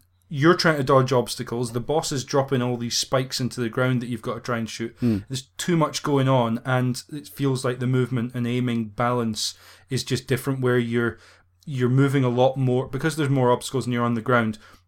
You're moving a lot more out of your way into trouble when you're trying to aim off the side of the screen and stuff like that. Whereas in space, uh, in in the Arwings, it just feels a lot more like it feels like the movement naming just fits together a bit mm. better and, and you wanted to go that way when you were aiming in that direction so that worked i always quite liked the tank level it broke things up um, and i quite liked the double tap hover and things like that mm. but uh, i did not feel the same way about the underwater blue marine level which uh, was again and i interesting comparing uh, I've I've got the Virtual Console version and uh, the 3DS version, and I, mm. I don't know if my assumption is that the 3DS version plays at the same pace as the NTSC original of Star Fox 64. Um, and that is to say that although Lylat Wars was full screen, uh, it's considerably slower, which makes certain stages easier, like the uh, the lights and stuff, but it makes the Blue Marine underwater stage turgid, absolutely interminable and slow and sticky, and it's it's often one of those things. I remember, you know, underwater levels being a real bugbear in platformers at that period. You know, Sonic the Hedgehog. Oh God, not an underwater level. Well, mm. part of the reason for that was we were playing the slower level that that that much down, that yeah. even more slowed down. So it made them almost mm. agonising, uh, yeah, to play, which was sh- shocking in hindsight. Um, yeah. The the standout level that most people talked about at the time as being a real landmark in you know 3D home gaming was the Independence Day level. Yeah. So this was uh, this came out um, about a year after Independence Day, just uh, yeah, roughly. Um, otherwise known as ID4. Um, a shit film, I think, um, but some people love it. But a great CGI um, for the time, and uh, the scene with the you know it had some good special effects. That's what they did. It's a great shit film. Yeah, if you like great ship films, yeah. Um, but the the spaceship, the, the, the big spaceship with the with the lots and lots of swooping enemy fighters, obviously was pretty much stolen, hundred percent wholehearted, whole mm. whole meal, whole whole whole hog, whole hog, wholesale. um, for that that famous level, and uh, people loved that. It was was it one of the first all range mode areas, or certainly that wasn't a boss anyway. Mm. Uh, hmm. does that did that still have any sort of effect, James, playing that for the first time now? Because at the time it was like what it was a proper wow. Look what my console's doing. Yeah, it, I I think um, th- this game absolutely yeah holds up. I I think it doesn't seem like if, if someone told you this was a 3DS game that had only just come out, aside from the conveyor belt running in some of the cutscenes, you know, like at the end where they're running to get their, their medals or whatever, it the, there's telltale signs like that, which was just that's the way things were, you know, yeah. um, at the time. But other other than that, it it feels technically still impressive today, and part of that's because it's on a handheld and the graphics have been, you know, uh, sort of pushed a bit. Yeah, definitely. But but nonetheless, it you know the gameplay feels feels great, and I think it feels like uh, you know that level specifically they're talking about. Yeah, really interesting for for what in Starwing would have been a bunch of grey blocks in space. there's actually so much more going on. Um, I mean, you you said to me that um, when you get a group of ships ahead of you, and uh, I think it's Peppy says try and take them out in one shot. Yes. Um, that's what you have to do to to get unlock the the secret path. Um, I actually found because just before that you've got a choice to go either go over a ship or under it. I actually found that for whatever reason, every single time I was going under and I went over, completely missed out because you don't have to shoot all the ships if you go over, and unlocked the secret level and got to do the blue marine level. So I'm not sure if that's just the easy way to do, to do that secret path, but um, yeah, I just thought it very interesting. Lots going on. There's always hidden items just slightly out of view, and if you happen to just dodge around a different way, you might find something different. um, there's choices with the pickups. Sometimes you'll you'll get the you know the L pickup to increase your weapons, or you might want to go after the bomb. Um, and the um, yeah, just the, the the whole level. It, it it feels more like I want to say like Rez, but it doesn't have. Um, am I completely high, or you you can lock on, but you can't lock on to multiple targets at once? No, No, one lock lock on. one. Yeah, yeah. okay. Because the problem I had was if you're locking onto one target, there's ten targets on the screen. Why would I lock onto one of them? Because Unle- aside from in this level where you've got the um, humanoid spaceships, and actually you can take them out in one shot, okay, and the so shield the, won't matter. So th- that's different. this is kind of where the the whole sort of um, extra meat to the gameplay comes in. Is that Mm. the uh, targets destroyed with a lock on uh, in the radius of the one of the one ship that you've locked on are worth Yeah. more hits. So that's why it says plus one, plus one, plus one because you get Mm, yeah. more points for each enemy killed. Now, another thing that I don't think the game ever tells you, possibly in the tutorial, I'm not sure, is that if you're locking on with your laser, you can fire a locked on bomb. So if you've got one enemy locked on in a Oh, massive group and you fire your bomb, it won't just fly off into space or blow on the blow up on the first thing it sees. It will blow up in It the will- middle of a right. huge group, and that, that makes more sense. and Yeah. that is how you get the gold medals on all the levels. It's Right. enemy spreading. You've got to take out a whole group of enemies, which That's is it. why you, you would wait until they all sort of get into a, a pattern of formation, lock on, and take as many out as you can. It's basically score running, and it's one it's one yeah, of the great the, the timing on that must be so tight that you have to get to know the levels though, because sometimes That's the exactly optimum it. time Yeah. to do that is just as they come on the screen. So you have to be expecting that lock on bomb. Yeah, okay. and that makes to me is what is why this game is great and does Yeah, and and, yeah, and is yeah. incredibly replayable because Yeah. learning the levels to the point that you are swooping in and out, flipping on your side, ducking under certain things at exactly the right point, and you know mastering the levels. Not that I ever mastered them, but as I say, I got nearly all the gold medals. Um, that's when the game gets elicits a real buzz. You know, even once you've played it through, you've seen the spectacle, you've had the sort of cinematic, the sort of Star Star Wars with animals to preempt someone's three word review. Um, there is an there is a deep uh, and highly playable score attack shoot 'em up.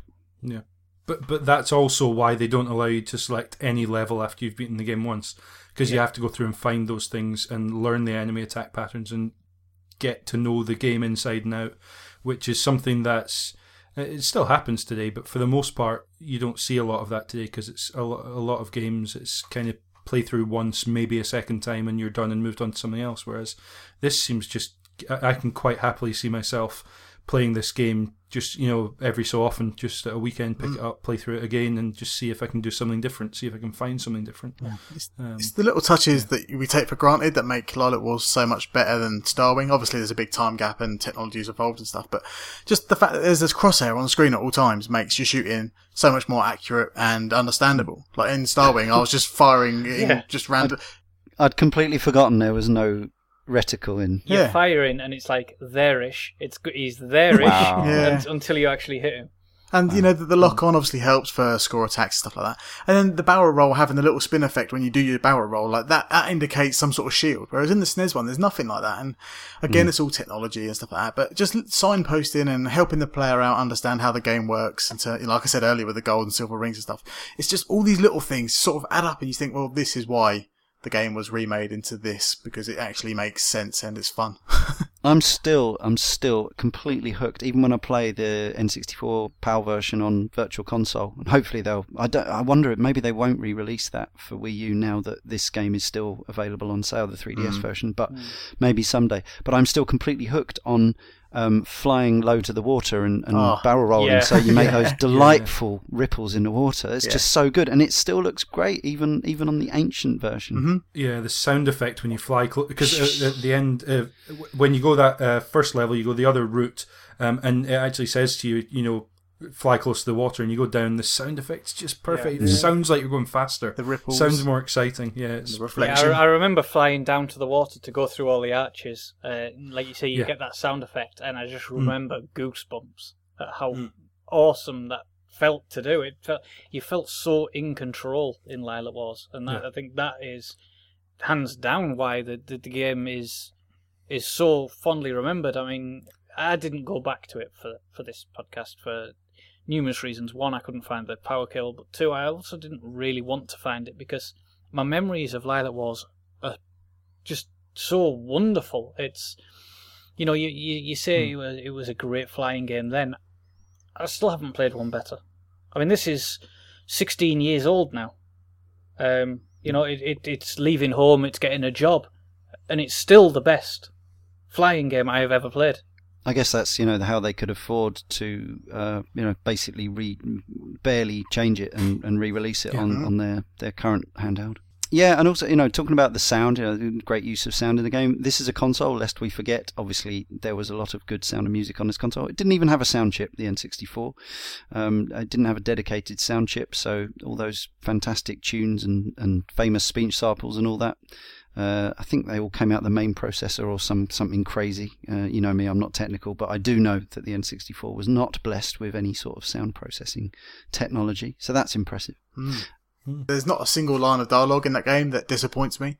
I- They're f- so funny. And I just couldn't help but just notice that every line of dialogue was either hilarious, really well delivered, or just like just a stroke of genius. It is just so much fun. I can't believe I lost to that scum. it's just I, My emperor, I failed you. um, I think they've been re-recorded in the 3DS version. yeah, they? they, they Um, sound a bit different. Um, They're not terrible. They're they're good facsimiles of the original. I don't know if it's the original voice cast at all. I haven't looked into the voice cast. I must confess for this one. It sounds um, different. Uh, It would be surprising if they'd got the whole voice cast back together. to they sound honest. pretty good though.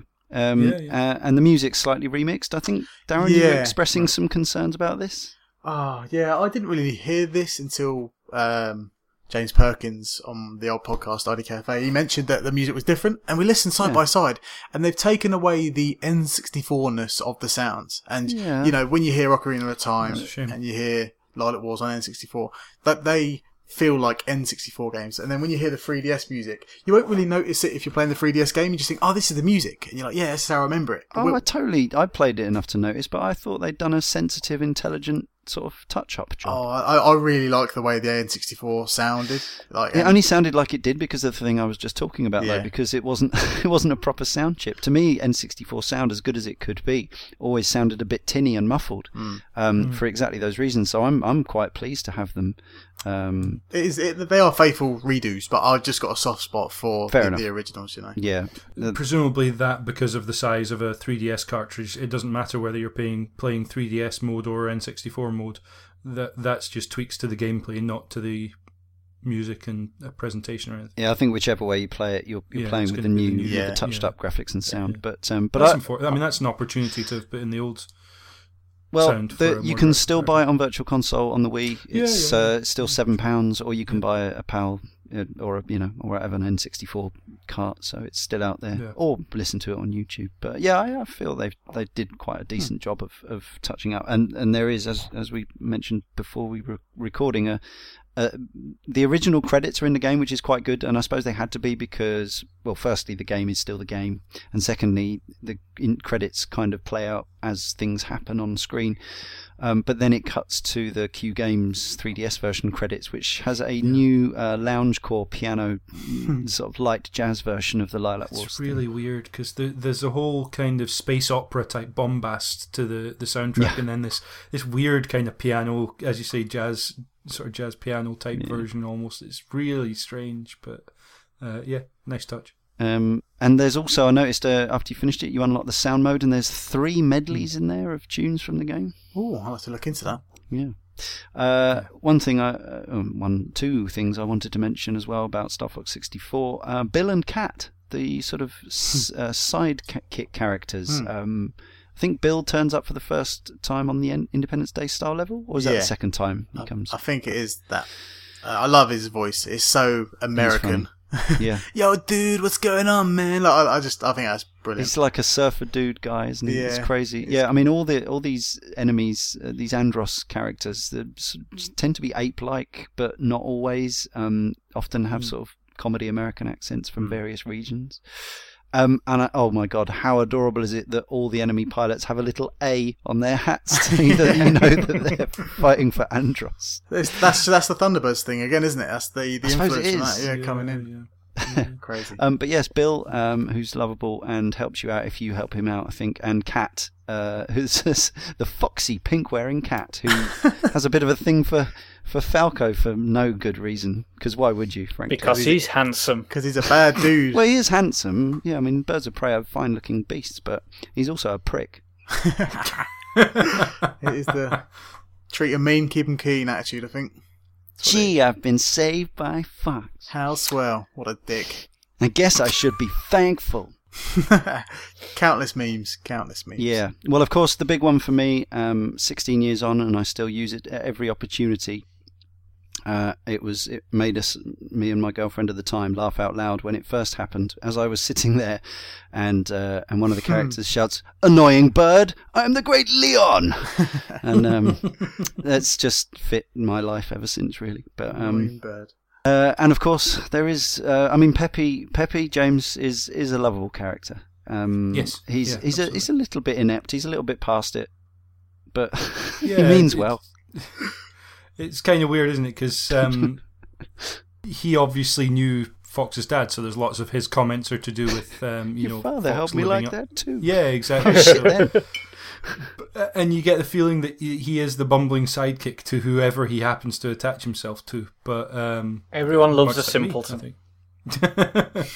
much like me, I'm happy to take uh, take Peppy's name for my own for this evening's show. But um, yeah, I think I think Peppy's uh, a great character. I always felt like uh, of them all, he was the one I wanted to make sure survived. Um, Mm. You know, e- each level. But Slippy's Um, the only really useful one, isn't he? Because uh, because he gives you the well, I say useful. It's not that useful, is it? but he gives he gives the uh, energy readout on the on the bosses. Yes, that's right. So, yeah, he analyzes them and stuff like that. And he's the guy who made these machines. By the looks of things, he made the Landmaster and stuff like him. He's called Slippy. And he's clearly in both in both the Japanese version and the Western version played by a woman, which is always I've always found it weird because it always sounds like a girl's voice to me. Oh, right. Yeah, I never really thought about that. It does, doesn't it? It is. I It's, it's think got a they were girl's voice. going for a sort of childish enthusiasm. He's supposed to be this um, like whiz kid, but yeah, he's definitely the youngster of the group. And then there's uh, there's also of course uh, well there's there's General Pepper who's um, a big Hmm. dog. Oh, he looks like a total knob in Star Fox Assault. it is ridiculous. I, oh, I need to do a quick rinse of that because it is just it is disgusting. It looks it bobbles around like a Thunderbird's puppet more than anything I've seen before. It is it's crazy. It made me laugh out loud when I saw it. It looks like Droopy from the cartoon. Though he often turns up in uh, in Nintendo games now, I think they were still a bit embarrassed of uh, the robotic operating buddy up until this point when they when they included him as as a helpful character in in, in Star Fox 64. Um, so he would he would help you out. Uh, you had to uh, jab on the right yellow camera stick button Yes, that's on the on the N64, and now you have to touch the touchscreen, which I hate because it leaves a big thumbprint. Um, He just sounds But like a little there lunchbox now, doesn't he? With one thing inside it. You're like, come on, man! You're sitting in a Great Fox. Send out a massive suitcase of goodies, not one bomb. Which I'm very grateful for. Don't get me wrong, but He talks. He talks in the classic uh, emotionless robot voice. which- I was so excited to get that supply drop first time until I flew into it and took damage. Because it doesn't tell you you need to break it open. Why would you? Flew into it, damage. I'm like, you, you useless, useless robot. Get out of my brilliant. face. Um, yeah, and just any other favourite levels. There's the there's this uh, the stormy, uh, polluted uh, level. There's the fiery planet level. Mhm. I, There's the big space dishes level. Yeah, so, Solar. Uh, I really like that level. I dream of that Um, level being remade with the Mario Galaxy engine. Like, because that, that fire level in Mario Galaxy was just beautiful. And Oh man, But yeah, when you're pulling, uh, you know, you get a, wa- a wave, like a tidal wave almost of, of solar, you know, lava or f- solar Yeah, flare, yeah. or whatever you want to call it. And you sort of have to go full tilt up, upwards to try and get over it. It's just so exhilarating. Um, real nice mix of al- almost.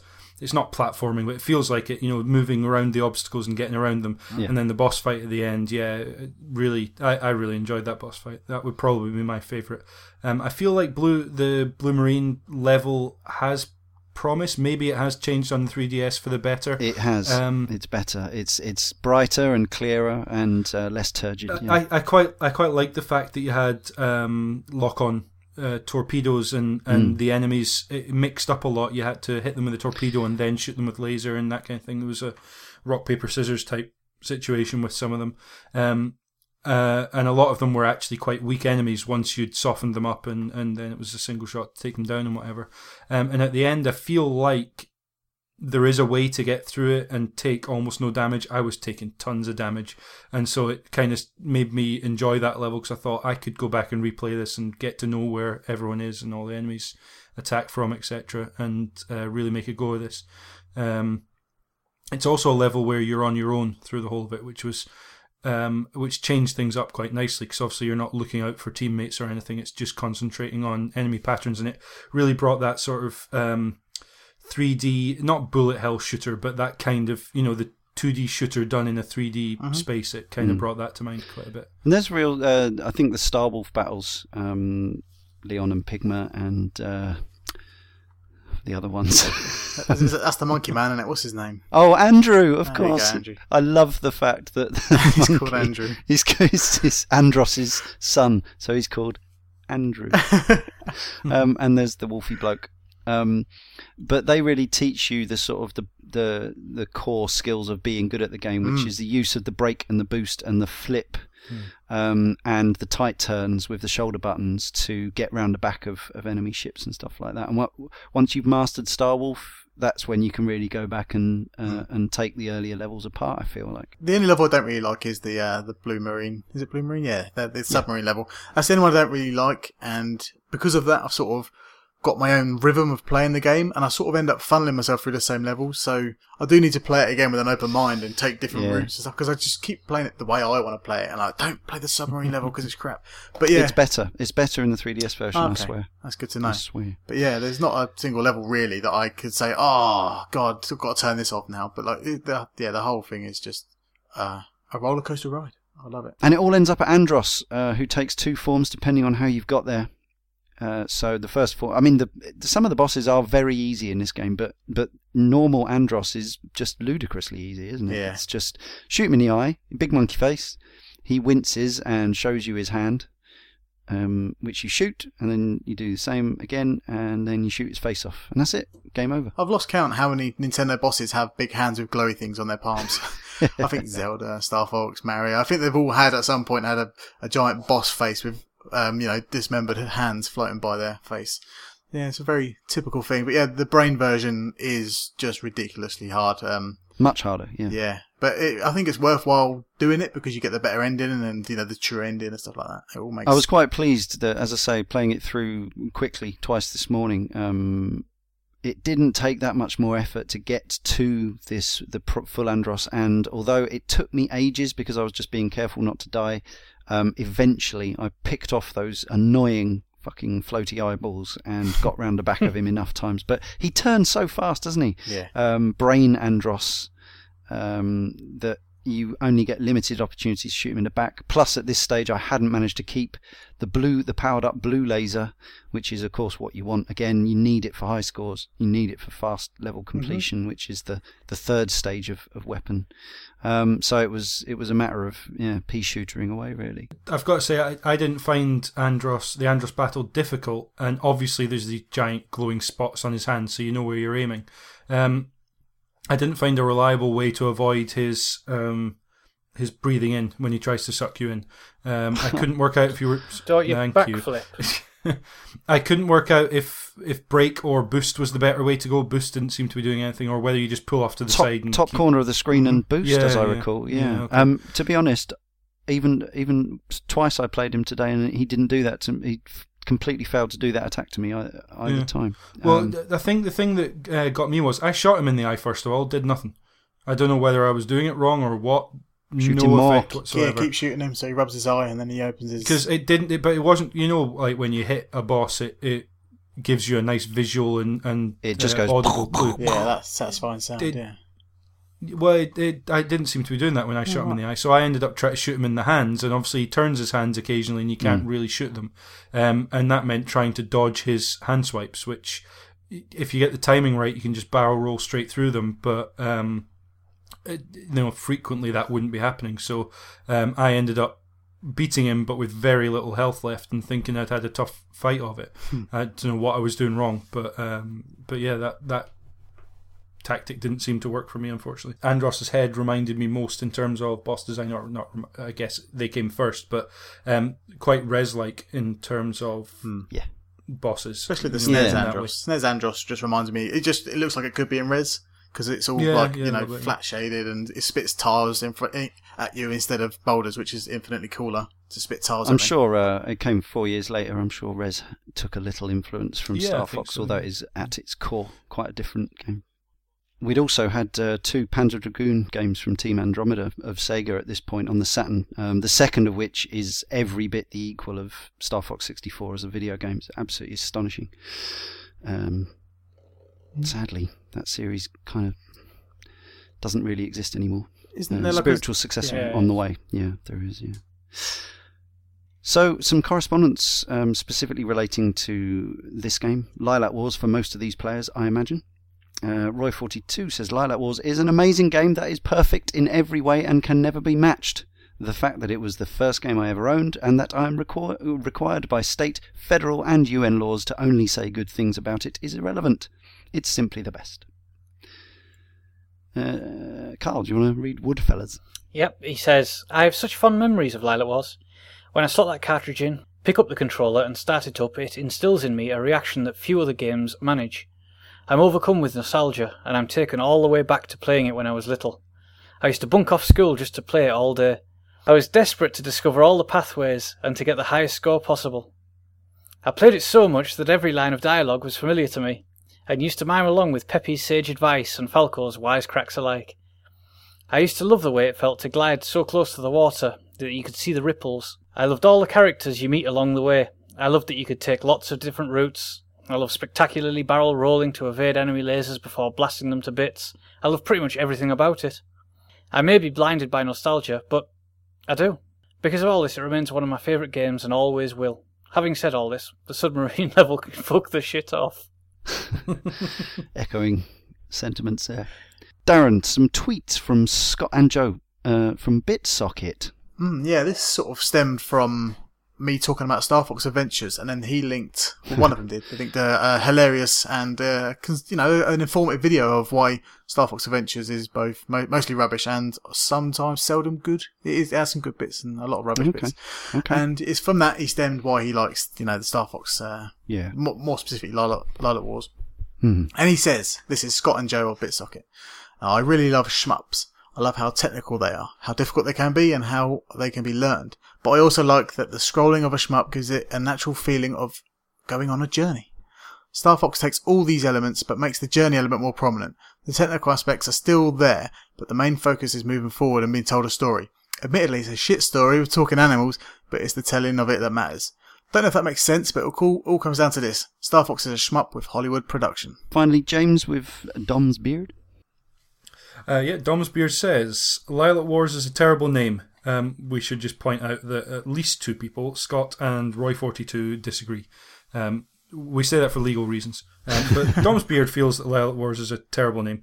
Um, he also says Falco used to wind me up in Lylat Wars, and I would gun him down so I didn't have to listen to him being annoying. Quite right. He's worse than poor old Slippy. My favourite part were always the battles against Starwolf. In fact, I think my favourite bits in Lylat Wars were the all range mode sections. The multiplayer was great and was probably the most played after GoldenEye or Mario Kart 64.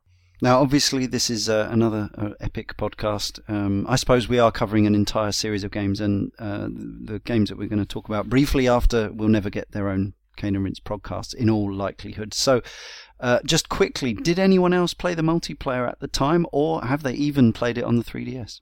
Not on the 3DS, but I definitely gave it a, a shot on um, the N64. And Mm. uh, to be honest, I was largely unimpressed with it.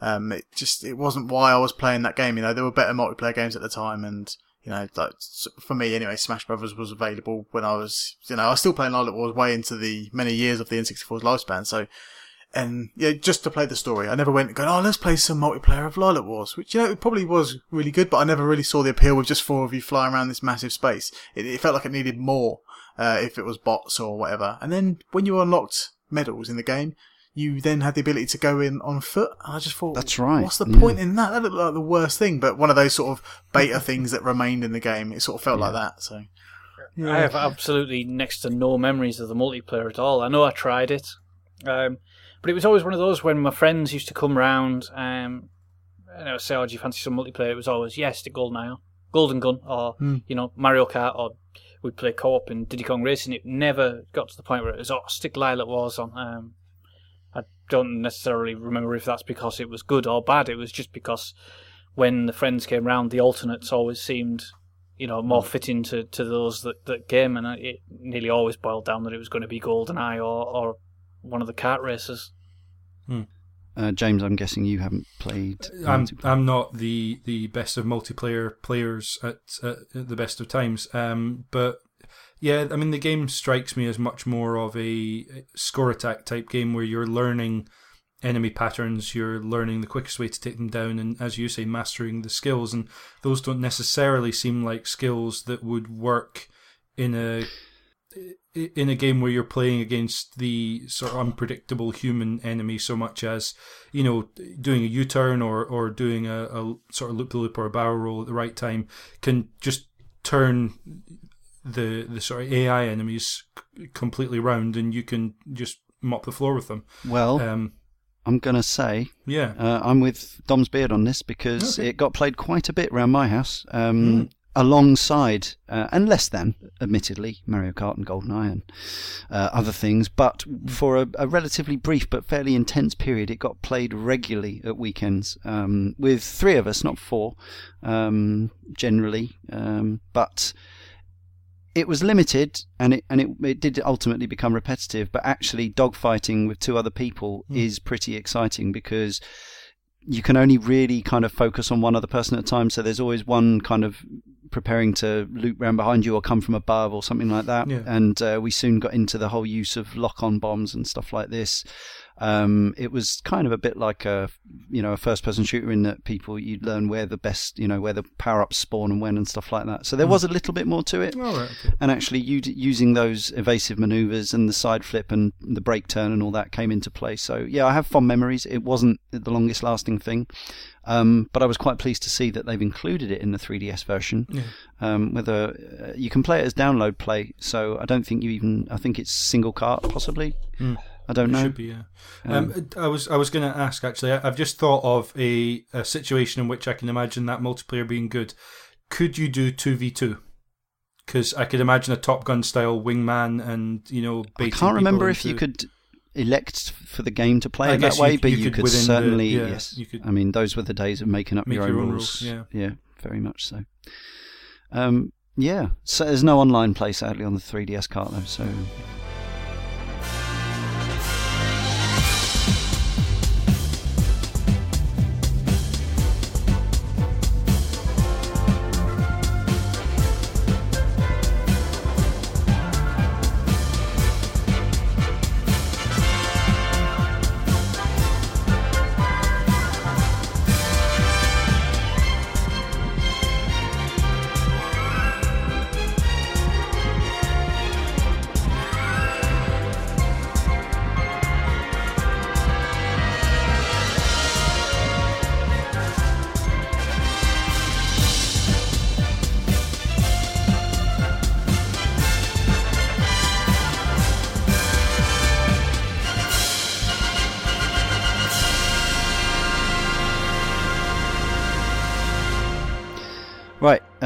we must, uh, it would be remiss of us not to do a Star, Fo- a Star Fox Saga podcast without talking a little about the three games since.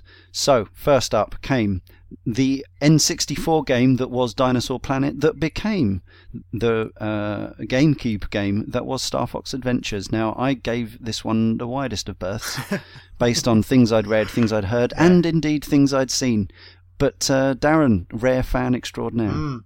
Yeah, it's it's quite an odd one this because it was obviously Dinosaur Planet on the N64, which always looked promising, but was never due for a release anytime soon. You know, you was like, oh, Dino Planet, there's another screenshot. I even saw it at ECTS. I was like, oh my god, it's there. And then you know, you had a little run around an environment, and then you never saw it. And it was just one of those things like, oh, I wonder what's happening to it. The GameCube got announced and stuff like that, and it resurfaced, it resurfaced as Star Fox Adventures. And even back in the day when I first got it, you could sort of see why they slapped the Star Fox license on it because hmm. it was it was cack. Like it was it was Zelda, but boiled down to its bare basics. Like there was no exploration really. It was all sort of it. The best way to sum it up is like it felt like a contractual obligation. It felt like they needed to poop out this game because that's what they signed with Nintendo before they went over to Microsoft.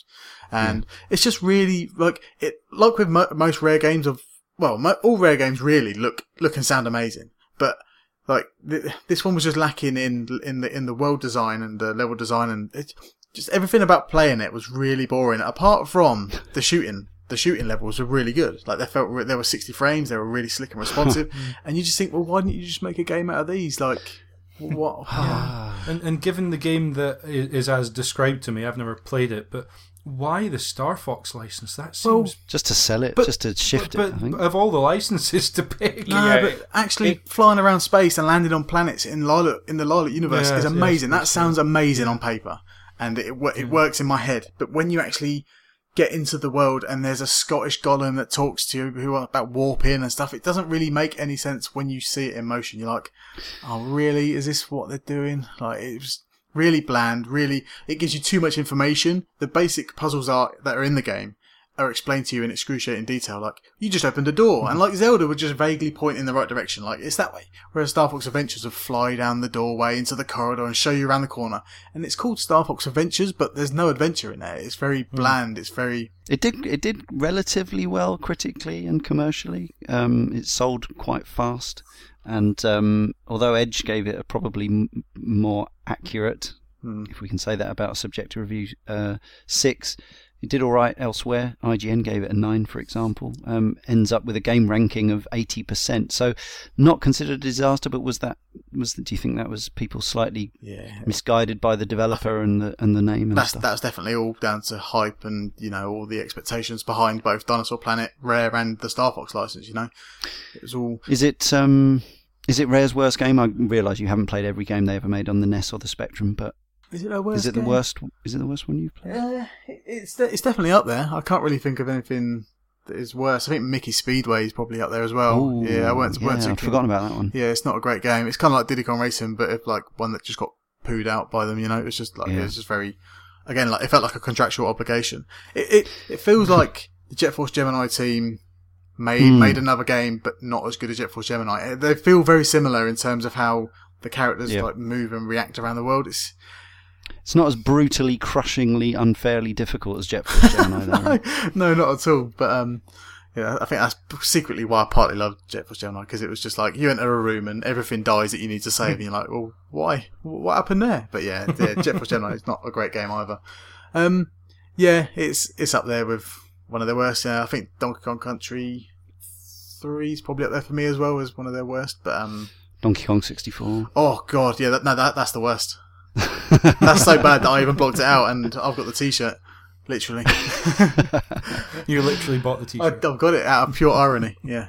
And uh, Tricky the dinosaur, Uh, it, Prince Tricky, is it? yeah, if you get the Fable dog and you put a stupid, annoying voice on it and it doesn't actually work properly, then that's pretty much what the tricky is. Uh, it, uh, there's a quick rinse. It's not so quick. It went on for about 35 minutes, but I had to get past this stupid snowmobile section where you're racing these three Kremlin-y type dudes. They look like Donkey Kong enemies. And there's this horrible section where it took me about, I didn't record all this, but it took me about 25 minutes to get past this one stupid racing section. And then you bump into this dinosaur and it's just, it just reminds me of Tails from Sonic. And even at the start of Sonic Adventure, uh, oh my god, I did it, didn't I? It, I called it Sonic Adventure. No, Star Fox Yeah, Adventure. yeah, yeah. It's got the horrible voice acting. It's got the horrible sort of cheesy rocky music and ah, it's, it's just not a good game. It, it looks good though. See, I'm just surprised you think all those games are worse than Perfect Dark Zero. Oh, God, good- again. good point, actually, yeah, good point. yeah. Thank you very much for reminding me of that Yeah. horrible game. At least they got it right with uh, Viva Pinata. It took them a few years, but they finally nailed another game. Yeah, But, um, and Banjo Kazooie nuts and bolts as well. yeah. Yes, uh, those are games we should definitely cane and rinse someday. Uh, so next came, uh, so that was what 2002 ish, 2003 Oh, I knew what it is. adventures. Yeah, Yeah. Um, Three years and later.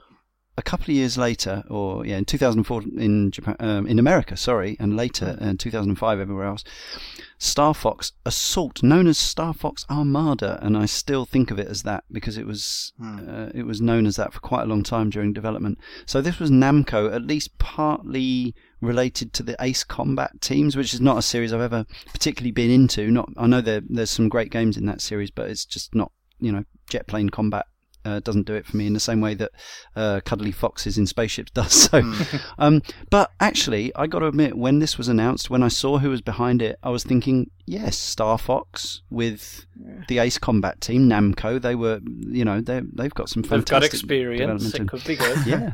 Um, and I've never played it. Now that was mainly because the reviews for it were so lukewarm, but it wasn't. It wasn't utterly destroyed. Now, have any of you play it? Played it? Yep.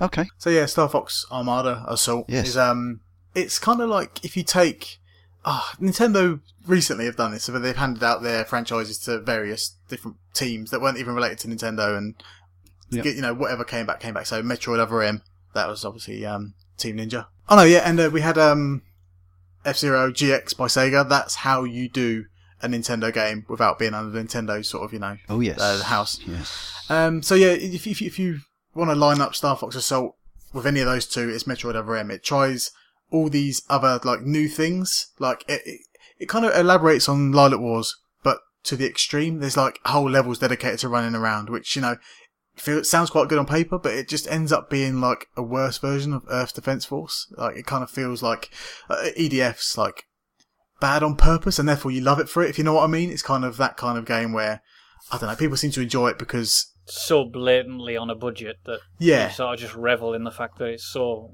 Hmm. ludicrously insane and fun that, that, that the rest doesn't matter.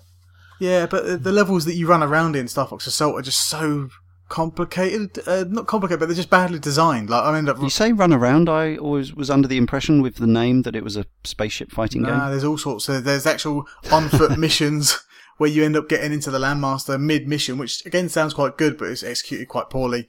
And then you know you end up inside buildings and you take down certain buttons and power outages and stuff. Ah, it's just it's all very it's all very confusing that game. It's What, very what idiot decisions did Nintendo and Namco make between them that when they gave Namco, uh, who had also, lest we forget, made the fantastic uh, 3D polygon space shooter Coin Op Starblade, which was stunning at the time, um, a few years before this, admittedly, um, and the Ace Combat games, why did they not just make a really good s- space Th- This all plane smacks shooter? very much of taking a Need for Speed game and deciding that what you really need to do is get out of the car. well. Yeah, like Driver 2, I think it was. Driver yeah. 3. Which And was, Driver which was 3. just hideous. Yeah. Hmm. There are there are good What- flying what- levels in there. Well, Okay. exactly, but why, why is all the other stuff Well, there yeah, if the flying's good? It kind of felt like they they needed to impress Nintendo rather than doing a carbon copy of what they've already done. Like, oh, what if we can Yeah. elaborate on the on foot missions for oh the multiplayer on foot section from Lylat Wars, and and then there are bits where Fox can surf on the barrel of the Landmaster and sort of shoot with the blaster. you think, well, why would I want to shoot with the blaster when I'm in a tank? You know what I mean? I wouldn't want to get out and suddenly mm. shoot something with my blaster. It just feels like it's overcomplicated. It's too confusing mm. for the player. You've got It's- to remember why do one simple thing brilliantly when you can do five average things? You know, it's, It kind of Yeah. harks back to what Miyamoto quoted earlier. Like, you know, just because you got an idea doesn't mean it needs to go in. And you know, they should have learned what they said. But why? Yeah, is it? You know, why didn't why did Nintendo shut down Star Fox Two, which was by all accounts an interesting game, and let this get out there? You know, why why didn't they shut this down or, or get rid of all the crap bits Oh, and say Namco just make just make the space shooter? Star Fox is definitely a franchise that jumped the shark long after Lylat Wars had passed, and you feel like Nintendo were completely aware of it, and they were like, "Ah, well, fuck it, someone will buy it on name." And it was like they just don't they have don't that normally. love and They care don't. for it. They very seldom operate like that, though. You know, that's It's- that's really not how it- Nintendo are known for treating their IPs, is it? Apart from Except- they have done Yeah, in some they cases. have done but- with this, and it, it's almost like the Star Fox franchise doesn't mean much. It's the characters themselves mean more to them in other games, like Hmm. we've seen them in the F Zero games, because the characters are iconic, but the games no longer are. It's Well, maybe it's maybe that kind of maybe that flying market is so niche now that there's there's no mass market appeal. I mean, I the- think the- that's the probably m- Ace more Com- likely Yeah, to the Ace be. Combat games are well received, but they don't They're- they're sell massive niche, yeah. numbers. Oh yeah, So so you've yeah. got to They've try got a and consistent cover audience. as many bases as possible, which is why they're doing tanks and walking and shooting and flying. Of course it is, but the thing is, wouldn't you know? Ultimately, the game would have done better, been better received if it had got higher review scores because they'd made every level that limited shooter Oh, level instead of. So, you know, sometimes you're better off taking the small market you have and making something brilliant for them than than trying to Mm. make something that, that that's for mass market appeal that just falls on its ass. Uh, so did, did you finish this, Darren? No, I didn't really have the patience to get through the on foot levels and the uh, the other Fair bits that surrounded it. I remember getting to a bit where Fox is like hijacking another Arwing type, and it's just like, why is he on? Why is he surfing on top of an Arwing, hijacking another ship? Like, ah, just it was too bombastic. Was the stuff like even the obviously we know that in the rare game the the characters and the voices and stuff were awful, but what about this one? Did they do a better job with, you know, speech and Yeah. script and Yeah, it, it Yeah. definitely sounds better from a voice acting and musical point of view. Um, the the I forgot to mention the Star Fox Adventures voice acting. It is just the worst. It's just the worst. Like it is unbelievably The- bad. The world's most obnoxious shopkeeper. Oh, he's an idiot, He's and the he one just I always know. you want some food? He says that, and you're like, what the hell? What, what kind of accent is that? Yeah, Like borderline offensive. it's just ridiculous, and it's again, it's in the quick wins. If you want to check it out, just have a have a peek. 'cause- Rare of Rare have never shied away from a borderline offensive No. uh, regional accent. yeah, Taj. Um, yeah, and Star Fox uh, Assault even had a multiplayer of some sort. Which again, you know, if the if the the fundamentals of the the, the game had been fine, it might have been interesting. But never mind. It's a shame when you're trying to do so much um, and get it wrong. But it's it's even more of a shame when you've got other games that you compare to that you know get it right. I mean, if you take out the Star Fox flying, which it should be a given for this series to get it right, look at something like Halo, which has tank-based, air-based, and on-foot combat and hijacking and, and multiplayer, and you think use that as a reference and stop doing this. kind of feels like they were going for a Halo type game, to be honest. But but even in that Mm. respect, look at um, Ratchet and Clank. There's there's albeit 2D in a 3D space, um, Hmm. Flying levels and that. You know, you're Yeah. Yeah. you're stuck on a, a single plane. They're very but basic, Actually, though, they're they? they're Mm. pretty fun as flying levels go. They're not Star Fox, certainly not Star Fox 64.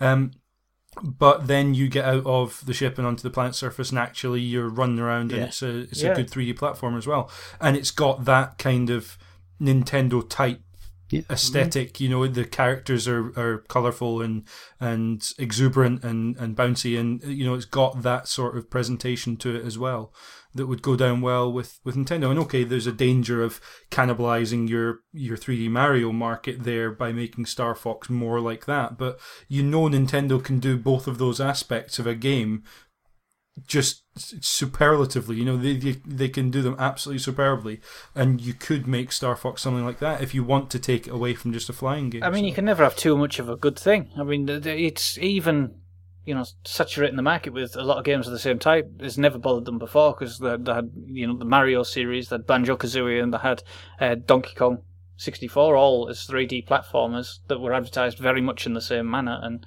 you know, they they all sold well for them. And, and whilst I personally think Donkey Kong 64 is not as bad as you guys do, is, uh, you know, in in this case, do all the good things well. You know, it just just create the Star Fox game, and I think it's it, it speaks volumes that they've released three games of utter dross. Andro- Andross. Yeah, followed by uh, followed by a 3D remake of a game that was at the time 15 years old that got well received. That they should know that perhaps they should just focus on that one. I'm going to dispute uh, that our last game to talk about is utter dross strongly. In fact, Star Fox Command is not dross. Star Fox Command is a good game. Mm, it is a good game. it's a flawed game though. Mm. Yes, but it's it's it's definitely sits in the middle of the Star Fox canon. I it- would say It feels like it's hampered to me by the platform it's on. it's an early DS game, and the therefore exposition and the need to use the stylus Yep. so heavily are Mm. are anchors around its uh, around its uh, neck, or you know. But this is uh, this is the, the you know this is Dylan Cuthbert was back as the director, yeah, and, and, and it feels it feels pretty decent. It's just there's a lot of exposition at the start. There's a lot of tabbing through, and and you've got character heads on the screen that are just talking gibberish at one another, but not in a in not in that kind of endearing way that Mm. Star Fox 64 had. All the while, there's text underneath that you're kind of skipping through, skipping through, giving you a load of backstory and a load of here's where the characters are now. Um, and then you get in the ship and you're dragging a stylus around the screen. Mm. My problem with it is is dragging the stylus around the screen better than the controls that are sat right next to that screen that I could use? The answer is no. No, classic, classic, uh, uh, exactly the same things as the gyro controls uh, and the back touch stuff. But the difference here, you can't turn it off. But I think the point with Star Fox Command is you have to go into it knowing that it's not a traditional Star Fox shooter, but it is an interesting sort of spin on it, if you'll pardon the pun.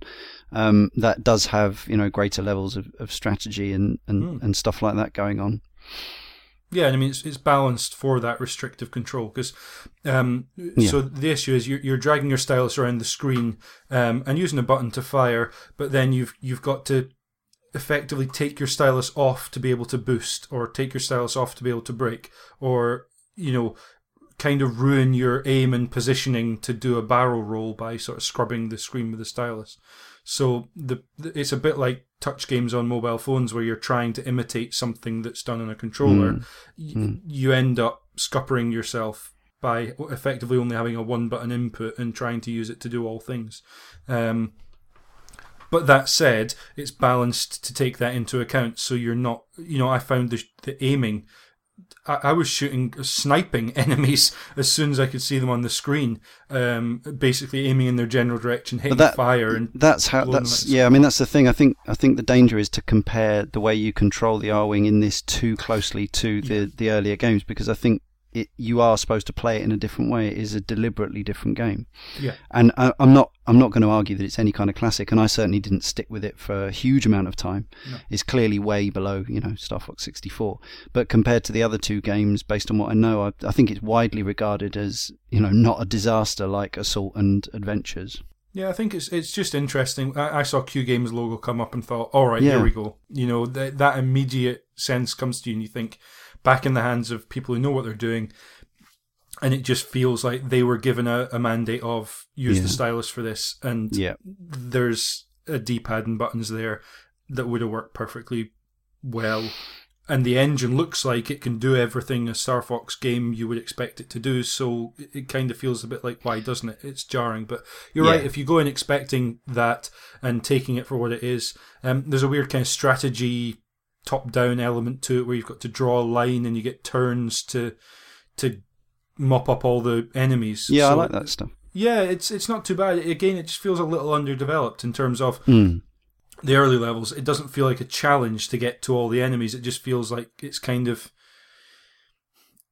it's a given that you're going to get to all the enemies in time. It's just a matter of you choosing an arbitrary path between them to do so. It doesn't feel like there's a challenge there. I don't know if that gets more later on. Um, I wasn't terribly inclined to go past the first hour or so's worth of play. I know it lasts about five, six hours, I think, in total. But Uh, one correspondent on Star Fox Command. I don't think it was a widely played game, um, but uh, Chase two ten says, "Oh, Star Fox memories. I played through Command while we were rehearsing for a school play. I had literally a one minute part, but it meant I got to skip lessons. I remember someone telling me it was an Ace Combat ripoff. Um, they were probably slightly misguided with that, and I didn't know what he meant because I'd never." Even heard of Ace Combat and had never even owned a non Nintendo console until I was 50 but there you have it. Um, so that sort of, that, I mean, that frighteningly enough, that, that game is uh, seven or eight years old now. Um, Yes, Star yeah. Fox Command, and obviously there is now a much better handheld Star Fox alternative. Um, and who knows what next? But we should hear from our three-word reviewers. Alfred Fank. Animal Star Wars. Ali Mitchell says neither wing damaged. Neither or neither. Whichever you prefer. I'll go neither wing damaged. Bit socket, better than Star. That's in regards to Lylat Wars, by the way, not better than Star Fox. No, better than Star Wars is his assertion. Uh, Matthew Cooper. I didn't really understand this, but in, and there was a strange hashtag, but he says polygons without emotions. Perhaps he's referring to the fact that he felt that uh, Nintendo games were better when they were sprite based. I don't know. I think he's referring to the SNES game. Yeah. Yes, Star Wing is, is all about it being 3D and maybe I think our memories of the characters or your memories of the characters, mine are very fresh, but um, the that probably comes more from Star Fox 64. They weren't terribly fleshed out, I don't think necessarily in Star Wing. So. Mm-hmm. Michael Ward says jaw-dropping graphics in brackets Star Wing. Uh, Necromancer says Andross loves high fives.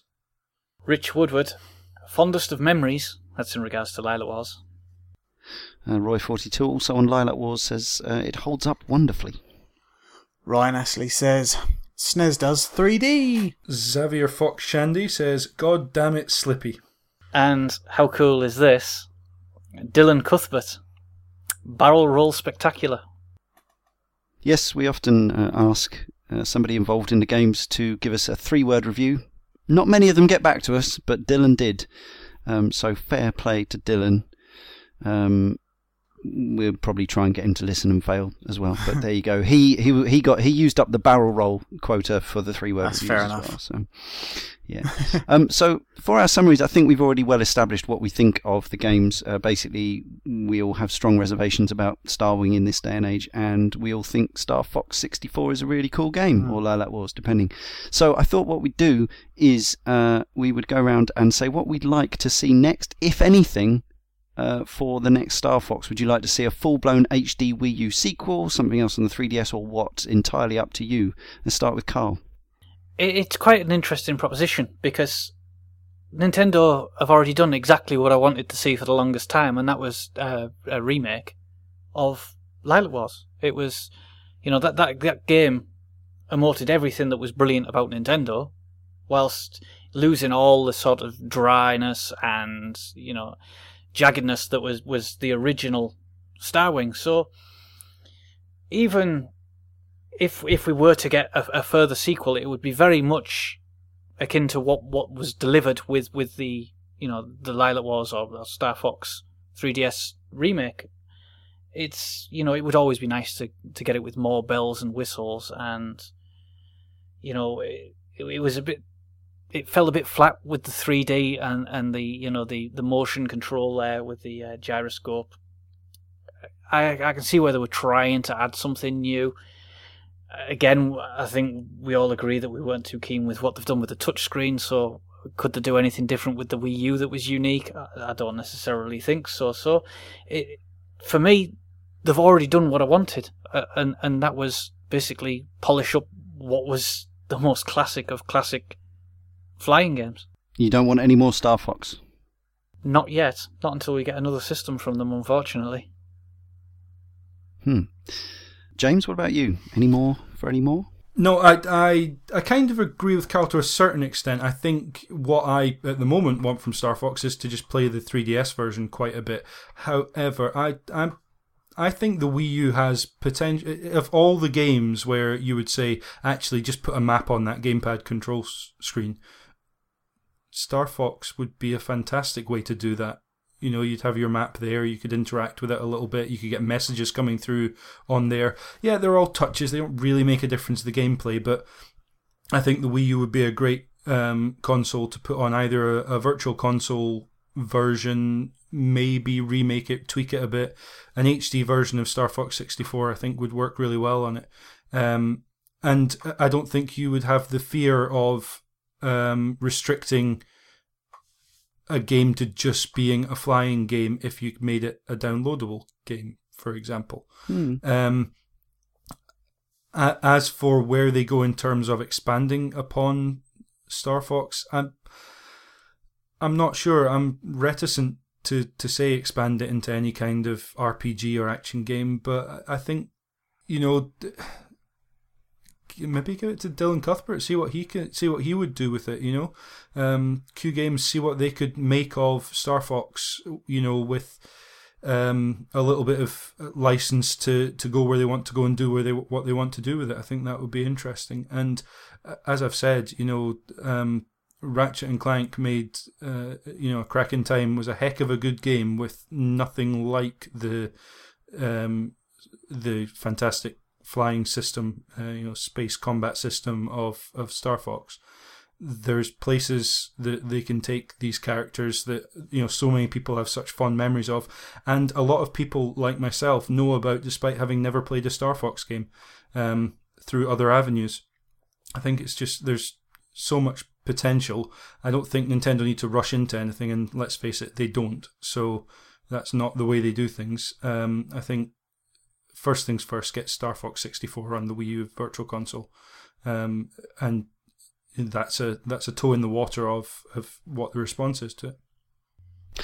As I say, I think uh, they might balk at putting. Um, obviously, they've never put uh, any Super FX games on Virtual Console, possibly for emulation reasons, and possibly they never put Star Wing on European Virtual Console because it doesn't stand up very well. Um, whether they'll yeah whether they'll hold back Star uh, Star Fox 64 as we might get now, um, as they do tend to give us the US versions on Wii U Virtual Console. That would be good, but I think all the while the 3D version is available for download and, and on cartridge for 3DS, they might hold it back hope to be proved wrong. I would certainly, very boring but quick answer. I would love a, a full blown um, Star Fox three, let's call it, or hey, let's. Uh, how about how about my favourite, uh, a prequel called Star Fox Zero uh, on the Wii U, um, HD graphics, um, and give that made, one to Rare, yeah. yeah, uh, for sure. Uh, or Namco. Um, no, uh, by absolutely one of Nintendo's crack in-house EAD, you know, their absolute best development squads, um, you know, like the kind of people who put the Pikmin 3 together or something like that. So it would look absolutely stunning, play every bit as well um, as, as Star Fox 64. Perhaps do something interesting but not intrusive with the gamepad, certainly off TV play. Um, and yes, I'd lap that up. And Slippy. Save me! That's all he ever says, isn't it? Just save me. Just get stuck in a tree or something. I don't know. Um, I, I think it's a tree frog.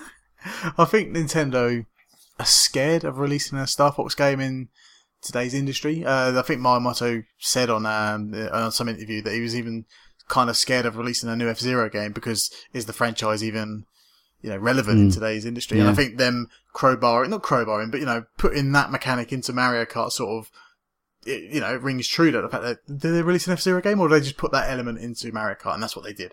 I think it's the same after like lukewarm sales of the 3DS version of their best, you know, game in the series. Like it only reached like 0.73, you know, not even a million copies are sold. So, you know, they must they must look at that and go right. Assault sold like rubbish. See, to me, that's that sounds like good sales. A, a, a million sales, nearly, you know, three quarters of a million of a of a re-release of a game on a on a console that when it came out on the console wasn't selling gangbusters. Mm. That sounds the development like cost of something like that can't be uh, extraordinary either, can it? No, you know? But you but so. when you say Lylat Wars in you know uh, with updated Yeah, graphics and stuff, you think it'd sell you know like Nintendo numbers. It obviously didn't hit Nintendo numbers, and they're very reluctant to put another Yeah. game out. Is is it a question of a very uh, vocal and voracious supporter group, but it's actually quite a small, uh, yeah, maybe a small group yeah, of people so who have such fun memories. But I would love to see a proper sequel. Who wouldn't to Lylat Wars Hmm. slash Star Fox 64? Um, yeah, I think it's a, it's the Metroid thing. Like Metroid Other M just tanked and was a horrible game. So I think Nintendo has sort of taken their time and understanding what went wrong with those games. If if they do that kind of thing, I'm sure they do. And I, th- I think they're just biding their time. And you know, I, there are there are a million and one things I'd like to see done with the Star Fox license, like you know. An MMO, oh, that'd be good, way, and stuff like that. But uh, Mm. or uh, like an, an FT, uh, like a roguelike where you're flying around in space and land on planets and stuff like. Mm. Yeah. Do you know what I mean? Like, I just- but they all sound like bad ideas. And looking back on Miyamoto's philosophy of just because you've got an idea doesn't mean you have to cram it in. Sort of maybe they need to just go back to basics and look at what made the How about a. TV show with puppets? But the, the thing is, they can do this kind of game again. Um, Kid Icarus Uprising. If you take the flying levels alone, they're amazing. They they look amazing. They play really well. They're really funny, and like, very self-referential. It does all the things that Lylat Wars did in terms of comedy, uh, gameplay. But the problem with Kid Icarus is that it landed on the ground, much like Star, um, you know, Fox did in Star Fox Assault, and the game just falls apart with the on foot mechanics. Um, but I reckon they should hand it over to HAL Labs, Sakurai, and uh, just say, look, took what you learnt from Kid Icarus Uprising, uh, and just just make a, a cracking on rail shooter again, and uh, do it just as good as you did with uh, Pit, because oh, not enough people have played that game, and I haven't completed it, but I've played enough, like three quarters of it, to know that the the the on rails going away from the camera mechanic is just as good as Lylat was. It is superb. According to the ever, ever reliable VGChartz, with a pinch of salt, Star Fox 64, and that includes Lylat Wars, sold 4 million, and uh, SNES version sold 3 million. Which, you And know, what about these what are about the the adventures, assault, and stuff? oh, down to 2 and then 1, and Command sold Law half a million. diminishing returns. Again, just I've, al- I keep playing games and realizing that all the games that I, I enjoy the most And are Dark games Souls? from a, a few years ago. Uh, They this year releases this year have been have paled in comparison. And yes, I have the ability to cherry pick some of the best games of all time. Um, but this 3DS release, I can quite happily see myself going back to it time and time again.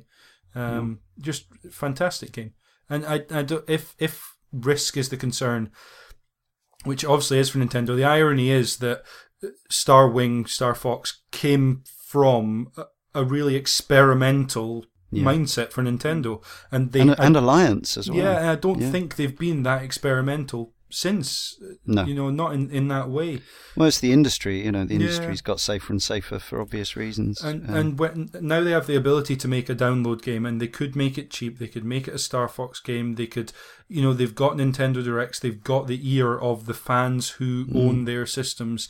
They can build some hype around something that may be quite a small game with you know limited scope, and and start injecting some life back into to the Star Fox franchise. I think you sort of have to feel as well that if they did put another game out, it would have to be targeted at the 3DS, purely just from the install base to get sales numbers as well, which is, you know, yeah, perhaps. possibly, yeah. The- But then it could be a, a Pikmin 3 type deal where they just make a. I mean, I'm not saying Pikmin 3's, you know, done anything to reverse the ailing Hmm. fortunes of the Wii U, but it does raise its cachet in, in the hearts and minds of Absolutely. because it's it's an awesome, But beautiful, brilliant game, and another one of those wouldn't go you know, the hearts and minds of gamers don't necessarily convert beautifully into cash flow, and you know, for Nintendo, the 3DS is a massive seller. So you would think that if they're putting something out like that, given how well received the, Yeah. the, the Lylat Wars remake is, that we maybe get it on the three. Not that I'm against it being on the 3DS, but like you said, it would be nice to have something a bit more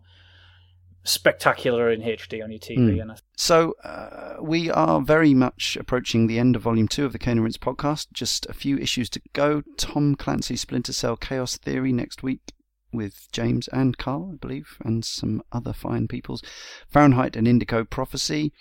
Super Meat Boy, LA Noire, Psychonauts, and Heavy Rain make up the rest of this season, if you will, year long season. Please continue to support us by subscribing, reviewing, and rating us on iTunes.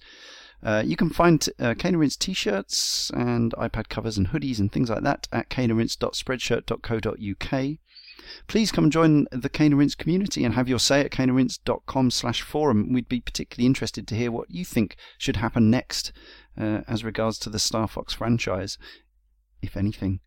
Uh, naturally, we have Facebook, Twitter, and YouTube presence, uh, but you can find links to everything at caneandrinse.com. So it just remains for me, Fox McCloud, to thank Peppy Hare, Falco Lombardi, and Slippy Toad, and say it's time for us to go now.